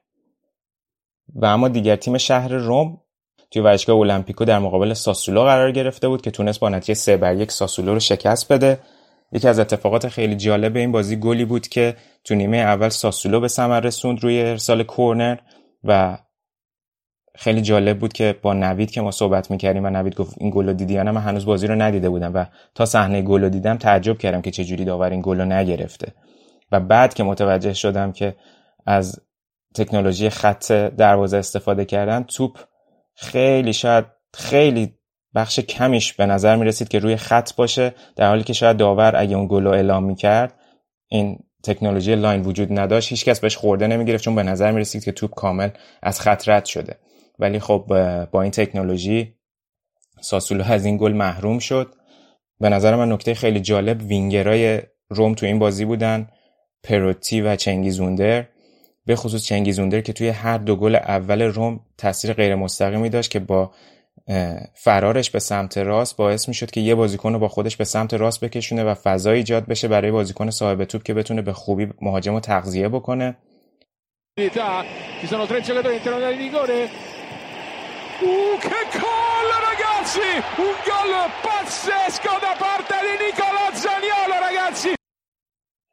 یکی از صحنه‌های خیلی زیبای این بازی گل انفرادی نیکولو زانیولو بود که تونست بعد از نهمین بازیش توی روم برای این تیم اولین گلش رو بزنه. یه حرکت فوقالعاده درون محوطه جریمه ساسولا انجام داد و با یه تو سر توپ معرکه هم مدافع و هم دروازهبان رو فریب داد و یه ضربه چیپ از بالای سر دروازهبان انداخت که تعریف و تمجیدا شدیدا بعد از بازی برای زانیولو گل کرده بود و خب رومیا خیلی خوشحالن از اینکه زانیولو رو توی ترکیبشون اینجور آماده دارن و بهش شدیدا امیدوارن.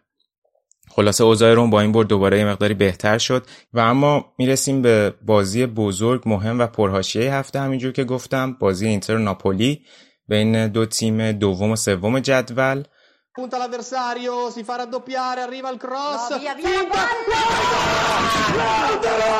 Lautaro! Lautaro! Lautaro! Martinez! Lautaro Martinez! Lautaro Martinez! 1-0 per noi! Lautaro Martinez! فاصله ناپولی با یوونتوس قبل از این بازی به خاطر مساوی یوونتوس به 9 امتیاز رسیده بود ناپولی دوست داشت که این فاصله رو بتونه کمتر بکنه با برد جلوی اینتر و از اونور اینتر هم می‌خواست فاصله که بین خودش و ناپولی ایجاد شده رو کم بکنه و بسیار بازی حساسی برای هر دو تیم به شمار می‌رفت جو اینتر تا حدودی به خاطر اتفاقاتی که توی هفته پیش برای ناینگولان پیش اومد تحت تاثیر اخبار ناینگولان بود. بعد از بازی کیوو که با نتیجه یک یک به پایان رسیده بود طی یک بیانیه رسمی که از سوی باشگاه اینتر اعلام شد ناینگولان تا اطلاع ثانوی از هر گونه فعالیت ورزشی توی باشگاه محروم شده بود که این اولین اقدام ماروتا به نظر می رسید باشه برای اینکه نشون بده به همه بازیکنها که دیسیپلین و نظم توی تیمی که ماروتا بالای سرشه از همه چی مهمتره. و دلیل این محرومیت هم بینظمی ناینگولان در شرکت در تمرین های باشگاه بوده.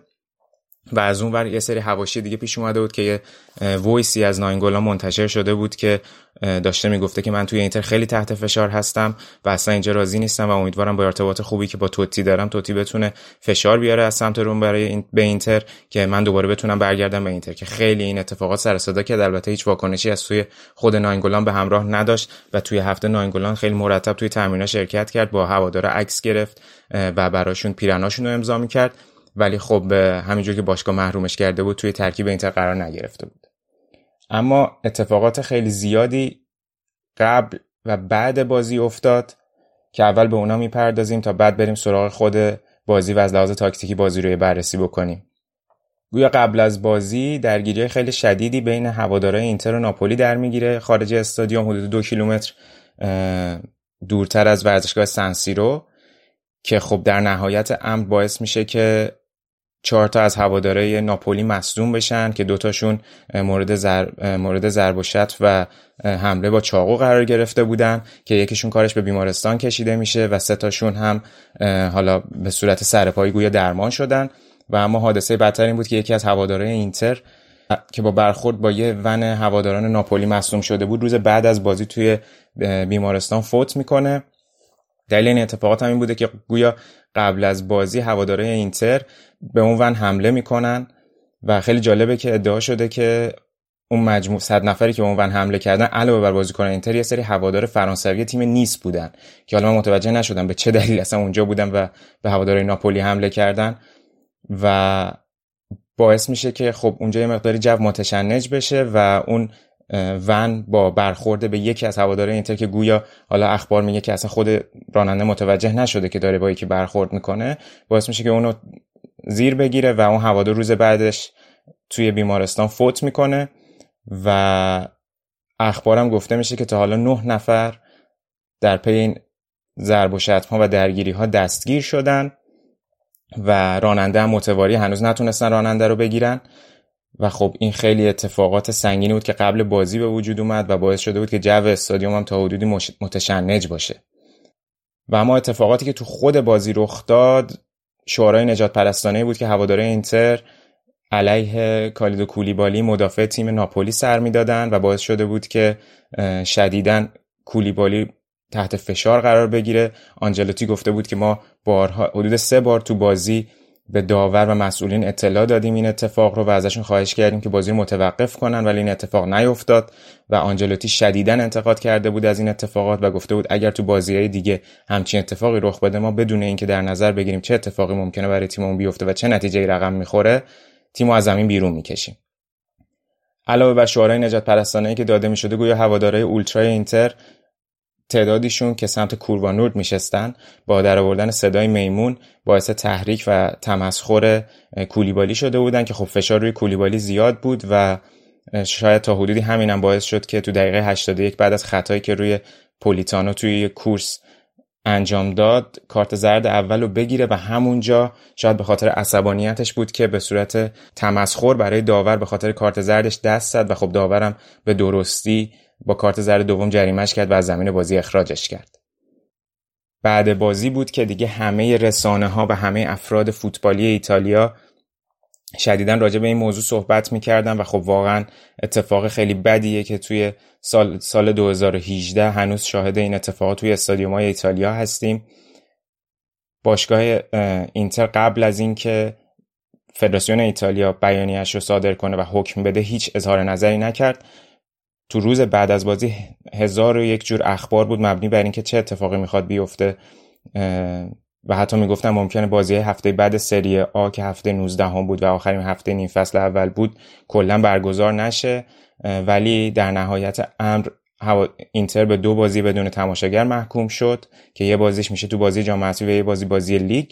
و کوروانورد هواداران اولترا اینتر یک بازی بیشتر از حضور در استادیوم محروم شدن و خیلی شایع بود که حالا باید تا آخر فصل چی میشه که شاید بازی های خارج خونه اینتر به هوادارانشون بلیتی فروخته نشه. از اون شهرداری میلان هم اعلام کرده بود که شاید کوروانور رو تا آخر ماه مارچ به استادیوم راه نده. ولی بیانیه رسمی فدراسیون همون دو بازی و یک بازی بیشتر برای کوروانور بود. که بعد از این اینتر هم بیانیه صادر کرد و تا اون اعلام کرد که ما شدیدن این کار رو محکوم می‌کنیم از سوی هوادارامون و باشگاه ما باشگاهیه که بر اساس چند ملیتی بودن و با اسم برادرانی از تمام جهان شکل گرفته و ما همواره به همه احترام گذاشتیم و حتی اینتر اعلام کرد که ما به رأی صادر شده از سوی فدراسیون فوتبال ایتالیا اعتراض نمی کنیم تا واکنش خیلی شدیدی نسبت به این موضوع داشته باشه. خیلی از بازیکنان اینتر هم از کولیبالی حمایت کرده بودن به خصوص کیتا بالده که هموطنش هست آساموها و ایکاردی همه و همه حمایت کرده بودن. رونالدو از اون ور از یوونتوس حمایت کرده بود و خیلی از بازیکنان سری ها از کولیبالی حمایت کرده بودن. ولی خب باید ببینیم که این اتفاقات کی توی ایتالیا متوقف میشه. نکته جالب اینه که ماتو سالوینی معاون نخست وزیر ایتالیا که خودش رهبر حزب راست ایتالیا و با حامی قوانین ضد مهاجرتیه گفته بود که چطور وقتی که بونوچی توی استادیوم توسط هوادارا هو شده بود و شعار داده بودن علیهش این جبران افتاده بود که این نشون میده چقدر بیدانشی و عدم اطلاع توی اون سطح حتی تو ایتالیا داره موج می‌زنه که چنین مقایسه انجام میشه. البته بعدش یه مصاحبه کرده بود با رادیو یکی از رادیوهای ناپل تا حدود این اصلاح بکنه.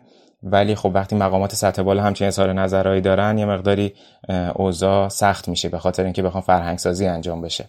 حتی هوادارهای ناپولی که می‌خواستن حمایت بکنن از کولیبالی درسته که می‌خواستن یه حمایت مثبتی انجام بدن. ولی با رنگ سیاه زدن به صورتشون این کار رو انجام داده بودن که خوبی نشون میده حتی از تاریخچه سیاه ها و اتفاقاتی که بهشون افتاده و تمسخرهایی که شده اطلاع نداشتن که این گونه ازشون حمایت کردن.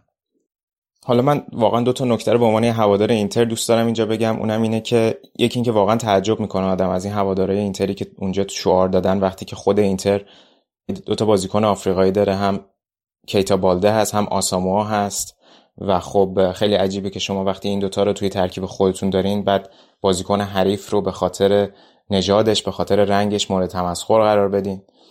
و از اون سمت این که خیلی خیلی فشار و حجمه آورده بودن روی مجموعه باشگاه اینتر و روی کل هواداران باشگاه اینتر که اینم باز جای تعجب داره. همونجور که توی بیانیه باشگاه اینتر اعلام شده بود اصلا فلسفه شکلگیری باشگاه اینتر حمایت از چند ملیتی بودن بوده و اینکه همونجور که تو شعارشون هم هست ما برادرانی از تمام جهان هستیم خب این فلسفه باشگاه رو نشون میده که به همه ملیت ها و همه نجات ها احترام می‌ذاره و از اون بر پروژه اینتر کمپس که توی همه جای دنیا سعی می‌کنه اینتر مدرسه فوتبال بزنه تو 22 کشور مختلف دنیای مدرسه فوتبال وجود داره توی ایران هم وجود داره توی خیلی از کشورهای آفریقایی وجود داره و اینتر داره در قالب یک سازمان خیریه این کار رو برای توسعه فوتبال برای همه بچه ها انجام میده.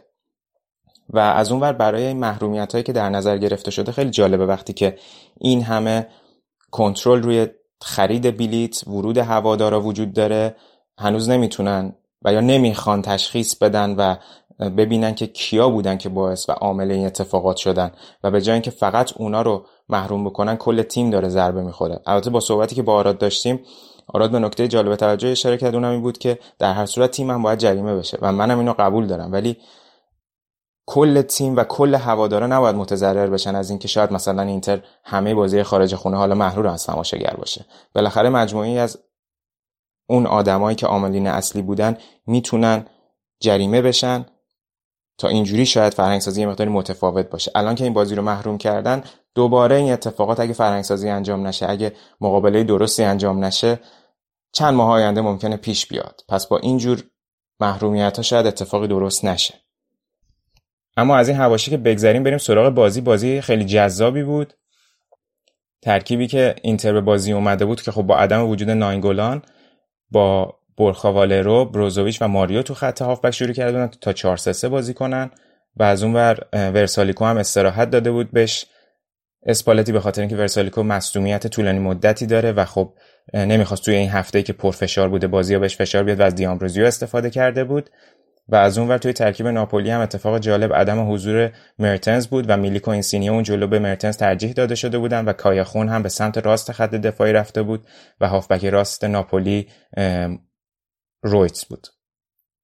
نکته که برجسته بود تو نیمه اول این بود که ناپولی خیلی پرس از بالایی رو داشت تو زمین اینتر پیاده می‌کرد و مدافع اینتر رو تحت فشار قرار داده بود و وقتی مدافع تحت فشار قرار می گرفتن مارک همشیک کاپیتان ناپولی هم یه فشاری روی بروزوویچ میذاشت که, که تو مرکز خط میانی اینتر وظیفه طراحی حملات رو داشت و این خب باعث می‌شد که کارو برای اینتر سخت بکنه ولی از اونور باعث می‌شد گاهی ژائو هم به خاطر تراکم هافبک و مهاجمای ناپولی تو زمین اینتر آزادانه تر به جلو حرکت کنه که بازیکن آزاد اینتر بود. ولی این اتفاق تا زمان تا اواسط نیمه اول ادامه پیدا کرد وقتی که همشیک مصدوم شد و ناپولی مجبور شد که همشیک رو تعویض بکنه و جاش ماکسیموویچ به زمین اومد که اون موقع ماکسیموویچ رفت به, رفت به دفاع و کایخون یه خط جلوتر اومد و یه مقداری فرم بازی ناپولی عوض شد. ولی نکته ای که توی این نوع پرس ناپولی وجود داره همینه که وقتی یه بازیکن آزاد میشه مثل ژائو ماریو اون موقع شکستن این پرس خیلی راحت میشه و ما قبلا هم توی برنامه های قبلی ما اشاره کرده بودیم. توی بازی که ناپولی پنج یک امپولی رو برده بود و آنجلوتی شدیدن از تیمش انتقاد کرده بود امپولی یک و دو بار موفق شد که با دو تا پاس خیلی ساده توپو به دو خط جلوتر از خط دفاعیشون برسونن و توپ بیفته پشت هافبک ها و دقیقا جلوی مدافع و اون پرس شکسته بشه که این اتفاق چندین بار از سوی بازیکنهای اینتر هم رخ داد و نکته دیگه ای که اسپالتی خیلی داره ازش استفاده می‌کنه استفاده جدیدی از ماورو ایکاردی ایکاردی که مهاجم نوک هست گاهی خیلی عقب میاد و نزدیک میشه به بازیکن صاحب توپ اینتر و اون موقع وقتی آزادتر حرکت می‌کنه توی اون ناحیه و پاس بهش می‌رسه اون موقع ایکاردیه که می‌تونه فاز جدید حمله رو شروع بکنه که این اتفاق رو هم چندین بار توی بازی دیدیم. تو نیمه دوم به خصوص وقتی جو استادیوم متشنج شده بود بازی با ریتم بالاتری هم داشت. پی گرفته می‌شد. برای ناپولی مرتنز هم به بازی اومد به جای میلیک. و از اونور تعویضای طلایی اسپالتی که این چند هفته شدیدن مورد انتقاد قرار گرفته بود این بازی جواب داد و کیتا بالدو و مارتینز به بازی اومدن که آخر بازی دقیقه 91 تونستن زهر خودشونو بریزن و یک پاس روی پاس کیتا لوتارو مارتینز گلو بزنه و سه امتیاز شیرین رو برای اینتر به مقام بیاره. البته نکته قابل توجه دقایق قبل از این صحنه بود و بعد از ده نفره شدن ناپولی اشکرینیار که این بازی خیلی بازی خیلی خوبی رو خودش به نمایش گذاشته و یه پاس خیلی اشتباه و وحشتناک داد که باعث شد ضد حمله برای ناپولی شکل بگیره و یه حمله چند جانبه ناپولی روی دروازه اینتر ترتیب داد و روی حمله هم یه اشتباه توی دفع توپ هاندانوویچ داشت که ضربه این سینیه رو خودش تونست پلاک بکنه ولی بعدش ضربه ضربه اگه اشتباه نکنم ماکسیموویچ بود که به سمت دروازه اینتر زده شد و از هاندانوویچ هم رد شد و کوادو آساموها بود که توپو دقیقا از روی خط بیرون کشید. با این برد اینتر جلوی ناپولی اختلاف دوتا تیم به پنج امتیاز رسید تا ادامه فصل خیلی جذاب باشه بین رتبه دوم و سوم و از اون ناپولی نتونست فاصله امتیازش رو با یوونتوس کم بکنه. تو بازی های دیگه هفته 18 سری های ایتالیا کالیاری تونست یکیچ جنوای پراندلی رو شکست بده. سمپدوریا تونست روند شکست ناپذیری کیوو رو بالاخره متوقف کنه و دو هیچ تونست کیوو رو شکست بده تا سمپدوریا هم توی جدول خوب بشه. تو روزایی که کوالیارلو مهاجمشون فوق العاده داره براشون ظاهر میشه.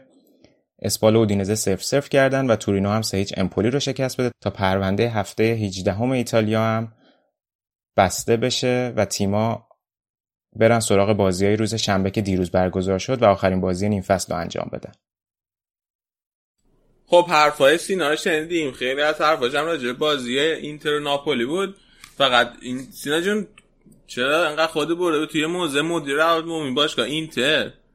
یه مقداری خیلی دفاع می‌کرد از باشگاه؟ آره خیلی از باشگاه دفاع آقا من با این حرکتی که در غیاب آدم و پشت سرشون بزنیم موافق نیستم. من خودم قربانی این حرکتم. سینا جان من از همینجا روی ماه تو میبوسم. من نگفتم این حرف. ولی سوالی که دارم از بچه های طرفدار اینترنی که صدای میمون رو چجوری در میارین؟ اینجوری نیست؟ خیلی کیفیت کارمون رفت بالا. خب. خب حالا بعد از بررسی صدای میمون و نحوه اداش بریم سراغ بازی ها بازی های آخر هفته سمپتوریا یوونتوس بود. یه بازی مهمش که یوونتوس تونست دو یک ببره و محکم قهرمان نیم فصل بشه ولی خیلی ما حرف و حدیث داشت این بازی از نظر داوری. آره هم پنالتی که به نفع یوونتوس گرفتن حرف و حدیث داشت هم پنالتی که به نفع سمپدوریا گرفتن حرف و حدیث داشت. هم بعدش اون گل دقیقه آخری که سمپدوریا زد و آفساید گرفتن. آره خب بیا یکی یکی بریم جلو. پنالتی که امره چان هندش گرفته شد برای سمتوریا گرفتن. نظر چی بود علی؟ اون که اونو با وار هم گرفت. آره. من خیلی تعجب کردم که اونو پنالتی گرفت چون که به نظرم اصلا به جای از دست یعنی به اون بالای بازش کامل خورد. فکر نمی‌کنم پنالتی بود. آره به بالاتر از آرنجش خود منم خیلی برام عجیب بود ولی ولی اتفاقی کتفش بود تقریبا. آره کتفش. بود پنالتی بعدی که گرفت من اینطوری بودم که خب قبلیه پنالتی تر بود. پنالتی که به نفع یوونتوس گرفت؟ آره و مستقیم هم گرفت بدون وار. آره اونم بدون وار گرفت. اونم به نظر من پنالتی نبود. یعنی اینکه دست بازی کنه تقریبا بسته بود و اینقدر توپ سری اومد که اصلا نتونست به نظرم منم به نظرم فرصت واکنش نداشت که دستو جمع کنه. ولی گرفت دیگه بدون وارم گرفت محکم. آره بعد خیلی بر من عجبه که وار انقدر توی ایتالیا هنوز مشکل داره و انقدر هی سر حرف و حدیث هست چون تو اسپانیا که وار خیلی خوب بوده. هیچ کس مشکلی باش نداشته تو این مدت. دیگه اینا مشکلات داورشون با این چیزا حل نمیشه. ولی آفساید درست بود به نظرم آفسایدی که گرفت. از بازیکن سمپدوریا. یعنی موقعی که توپو داشت می‌زد و خورد به ساندرو اون آف بازیکن سمپدوریا تو آفساید بود. به منم صحنه رو که دیدم انقدر آهسته کردن و برگردونن و اینا نفهمیدم چی شد. ولی تو بعد که برام شرح دادی قانع شدم. یه دور دیگه تشریح می‌کنی جز به جز. ببین یه شوتی زدن. آره یه توپی در فکر کنم دروازه آره پرین. اول پرین سوتی داد. آره. بعد؟ بعد بعد بازیکن سمپدوریا اومد توپو بزنه. توپو که زد توپو که داشت می‌زد. بازیکن خودشون توی آفساید بود. ولی این توپو که زد خورد به الکساندرو و بعد اون بازیکنی که توی آفساید بود اومد این توپو گرفت و بعدش طی یک فعل و انفعالاتی توپو زد تو گل. یعنی بازیکن سمپدوریا قاطی کرد با الکساندرو توپ پاش خورد حالا زد بعد خورد به ساندرو. بعد تو اون صحنه بازیکنی که اومد گل و زد از سمپدوریا تو آفساید آره، بود که برگشت توپش رسید زد تو گل. آره. و من به نظر من آفسایدش درست. ولی آره. این به نظر این یکی از اون صحنه‌ای که تو وار قشنگ فلسفه وجودی وار رو میشه باش زیر سوال برد. چون یه خیلی ریز بود که آقا بری نگاه کنین اونجا برگشت برنگشت چی شد؟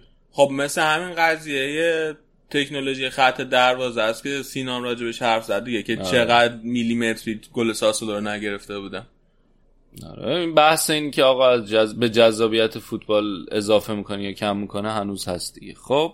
آره حالا قبل بازی اتفاق جالب که افتاده بود این بود که این مدیر عامل سمپدوریا که خیلی آدم جنجالی های ماسیمو فررو گفته بود که اگه بازی رو ببریم من موهامو مثل ناینگولان می‌زنم بسیار عالی بود. اخلاقش؟ مثل ناینگولان. نه ندیدم چه شکلیه. یه موهای سفیدی داره بعد شبیه یال شیر موهاش تقریبا به نظر من بعد می‌خواست موها رو کوتاه کنه مثل ناینگولان بزن یعنی دور برا که می‌خواست تیغ بزنه و به نظرم برده این یوونتوس واقعا جا دو داره. آره. اه، بعد دیگه این که امره چان هم الان چند تا بازی تو ترکیب اصلی میذارتش البته پنالتی رو داد ولی کلا مثل اینکه داره جا میفته آره دیگه دوباره یکی از خریدای اصطلاحا رایگان یوونتوسه. آقا این خریدای رایگان که میگیم هزینه بره ولی یعنی یه مقدار زیادی پول میره تو جیب ایجنت. آره مجانی آره. مجانی نمیشه. آره. حالا اینو بعد یه بار راجبش حرف بزنم که اینکه میگیم رایگان دقیقا منظور چیه؟ بحث خریدای رایگان شد مثل اینکه رمزی هم داره قطعی میشه توتو اسپورت حالا زده بود اینکه چقدر قابل اعتماده. ولی زده بود که رمزی به توافق شخصی رسیده با یوونتوس برای سالی 8 میلیون پوند. که با خب حقوق 8 میلیون پوند که خیلی زیاده. 8 میلیون پوند. تقریبا فکر کنم شه 10 میلیون یورو. فکر کنم شه دومین حقوق بالای باشگاه یوونتوس. خیلی زیاده دیگه. نمیشه جونش بره. ولی حالا تو تو اسپورت نشه خود یوونتوسه. خیلی یعنی خیلی وقت اخبار جانب دارن است خیلی. من هنوز بهش نه این بچه رو اطمینان هرچی پول. بهش بدن کمش حق بشه. خب خودتون بهش بدین دیگه. خودمون پول نمیدیم زیاد به کسی. حل. خب بریم سراغ بازی بعدی بازی لاتزیو تورینو. این بازی هم دوباره کلی حرف حدیث داوری راجبش بود به خصوص خود این زاگی که خیلی شاکی بود و بعد بازی می‌گفت که دوتا پنالتی واسه ما نگرفتن و بازیکن تورینو بعد اخراج می‌شد. اما خب این بحث داوری فوتبال ایتالیایی اصلا یه که تموم نمیشه. هرچی بخوای راجبش ادامه بدی هی بیشتر و بیشتر توش کشیده میشی. اما اتفاق جالبی که افتاده بود قبل این بازی اتفاق بود که واسه هوادارهای تورینو افتاده بود. که حالا مرتضی بیا بگو چه اتفاقی افتاده بود؟ آره خیلی موقعیت ابزوردی بوده. این طرفدارای بولونیا داشتن می‌رفتن ناپل واسه بازیشون با ناپولی. طرفدارای تورینو هم داشتن می‌رفتن روم واسه بازیشون با لاتسیو بعد اینا در بین راه همدیگر رو توی رستوران سر, لاهی- سر راهی سر... توی فلورانس ملاقات می‌کنن. و اتفاق خیلی جالبی که میفته اینه که هوادارهای بولونیا حمله می‌کنن به هوادارهای تورینو. با هم, بازی نداشتن نه دیگه. نه با هم بازی داشتن نه چه سر را دیدن و بچه های بولونیایی اولتراهاشون اینطوری بودن که چیکار کنیم چیکار نکنیم دستگرمی تا قبل اینکه بریم تو سر بازی. میریم اینا رو می‌زنیم که آماده شیم اونا رو باید بزنیم.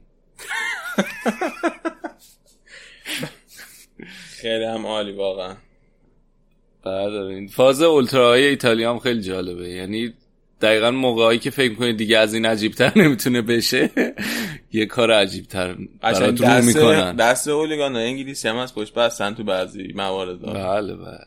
واقعا چه صادراتی داشتید به فوتبال ایتالیا شما. خب چیز جالبه دیگه راجع به این بازی این که سینا هم گفت توی این بازی هم میلینکوویچ ساویچ خیلی خوب بود بازم یه گل زد و بهترین بازیکن زمین شد. الان اینکه برگشته توی فرم خیلی خوبش خبر خیلی خوبی واسه لاتزیو. حالا بعد ببینیم که توی تعطیلات ژانویه منتقل میشه به یه باشگاه دیگه ای یا نه یا میمونه توی همین لاتزیو. با این مساوی لاتزیو نیم فصل تو رتبه چهارم تموم کرد با یه امتیاز بیشتر از میلان.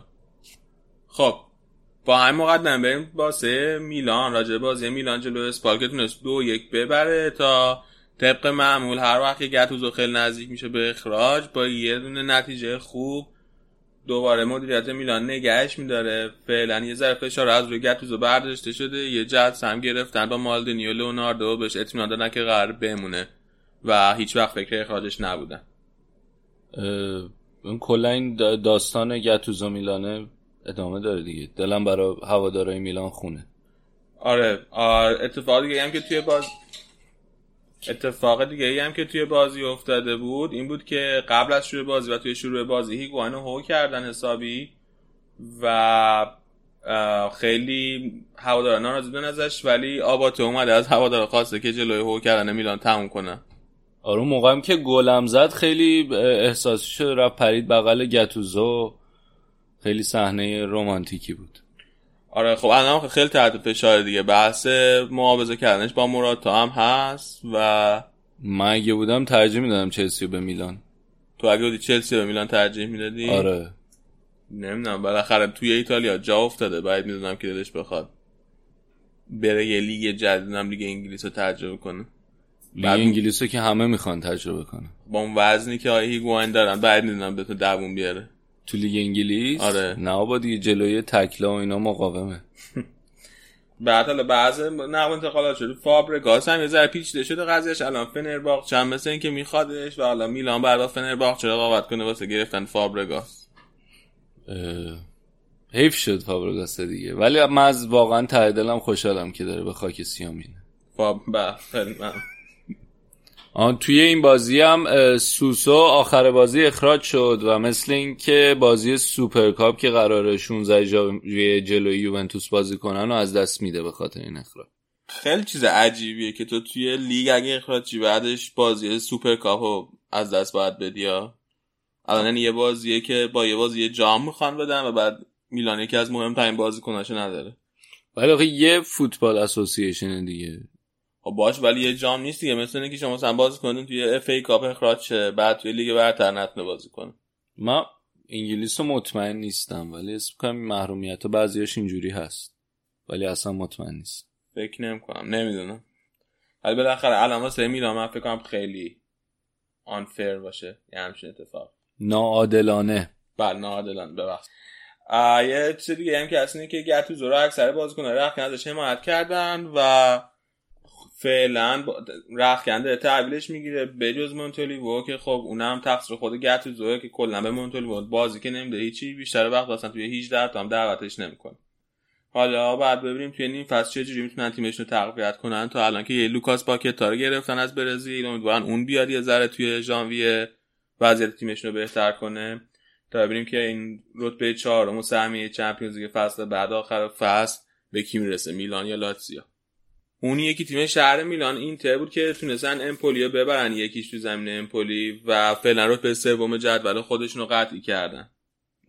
آره بعد حالا اون اه، ماجراهای هواشی ناینگولان و سینا توضیح داده ولی تو این بازی بهش بازی رسید. بعد ماروتا هم گفته که راجا فعلا جایی برو نیست. حداقل ژانویه رو که هست.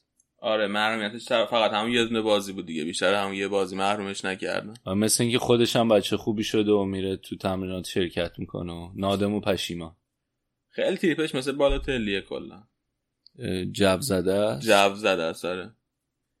حالا اتفاق خوبه این روزای اینتر اینه که کیتا بالده داره کم کم فیکس میشه و خیلی هم داره خوب بازی می‌کنه. از نه تا گل اخیر که اینتر زده کیتا بالده رو 5 تاش تاثیر مستقیم داشته. یعنی یا گل اون, گل زده یا پاس گل داده؟ آره دیگه چرخش داره میچرخه براش. آره حالا ببینیم این یکی آخر فصل از موناکو قراردادش ادامه می‌کنن یا اینکه مثل کانسلو ولش می‌کنن بره؟ داره همه تلاش رو می‌کنه که قراردادش دائمی بشه. بازی بعدی بازی ساسولو جلوی آتالانتا. بود که آتالانتا 6 تا گل داده 6 دو ساسولو رو برد. الان با این 6 تا گل شدن بهترین خط حمله لیگ توی این فصل اول. بعد کلا این خط حملهشون دوتا آمار جالب هم داشتن. یکی این دووان زاپاتا مهاجمشون تو ماه دسامبر تونسته 9 تا گل بزنه. فقط یه بازیکن دیگه بوده که تونسته این کار رو انجام بده. اونم تو سال 1950 بوده. خیلی آمار درخشانیه. یه نکته دیگه ای هم که داشت داشتن این آتالانتایی این جوزپ ایلیچیچه. که اونم سه تا هتریک زده توی این فصل سریا تو, تو این فصل تو سال 2018 تو سریا سه بار هتریک کرده و همراه آگورو و مسی صاحب این رکورده توی پنج تا لیگ برتر اروپایی که اونم خیلی آمار درخشانیه. کلا از نظر تهاجمی تیم جالبی آتالان بازی ناپولی بولونیا هم که ناپولی سه دو بولونیا رو برد بازی خیلی خاصی نداشت. فقط اینکه جو بازی قبل شروع خیلی حمایتی بود. واسه کلی بالی و حساب حمایت کرده بودن. تماشاچیا و توی این بازی هم که خب میلیک دوتا گل زد. یه دونه مرتن زد. دقیقه آخر که گل پیروزی بود. توی بقیه بازی هم کیه با تونست یکیش فروزینو رو ببره کیه با 20 جدول فروزینو 19 جدول دو امتیاز اختلاف دارن. جنوا و فیورنتینا سف سف مساوی کردن روم هم تونست دو هیچ پارما رو ببره. اودینزه دو هیچ کالیاری شکست داد و حالا هفته بعدم یکی از بازی خیلی جذابش بکنم بازی روم تورینوه که تقریبا امتیازشون نزدیک همه. این بخش ایتالیا این هفته بود. بریم آماده شیم و برگردیم واسه بخش انتهای برنامه.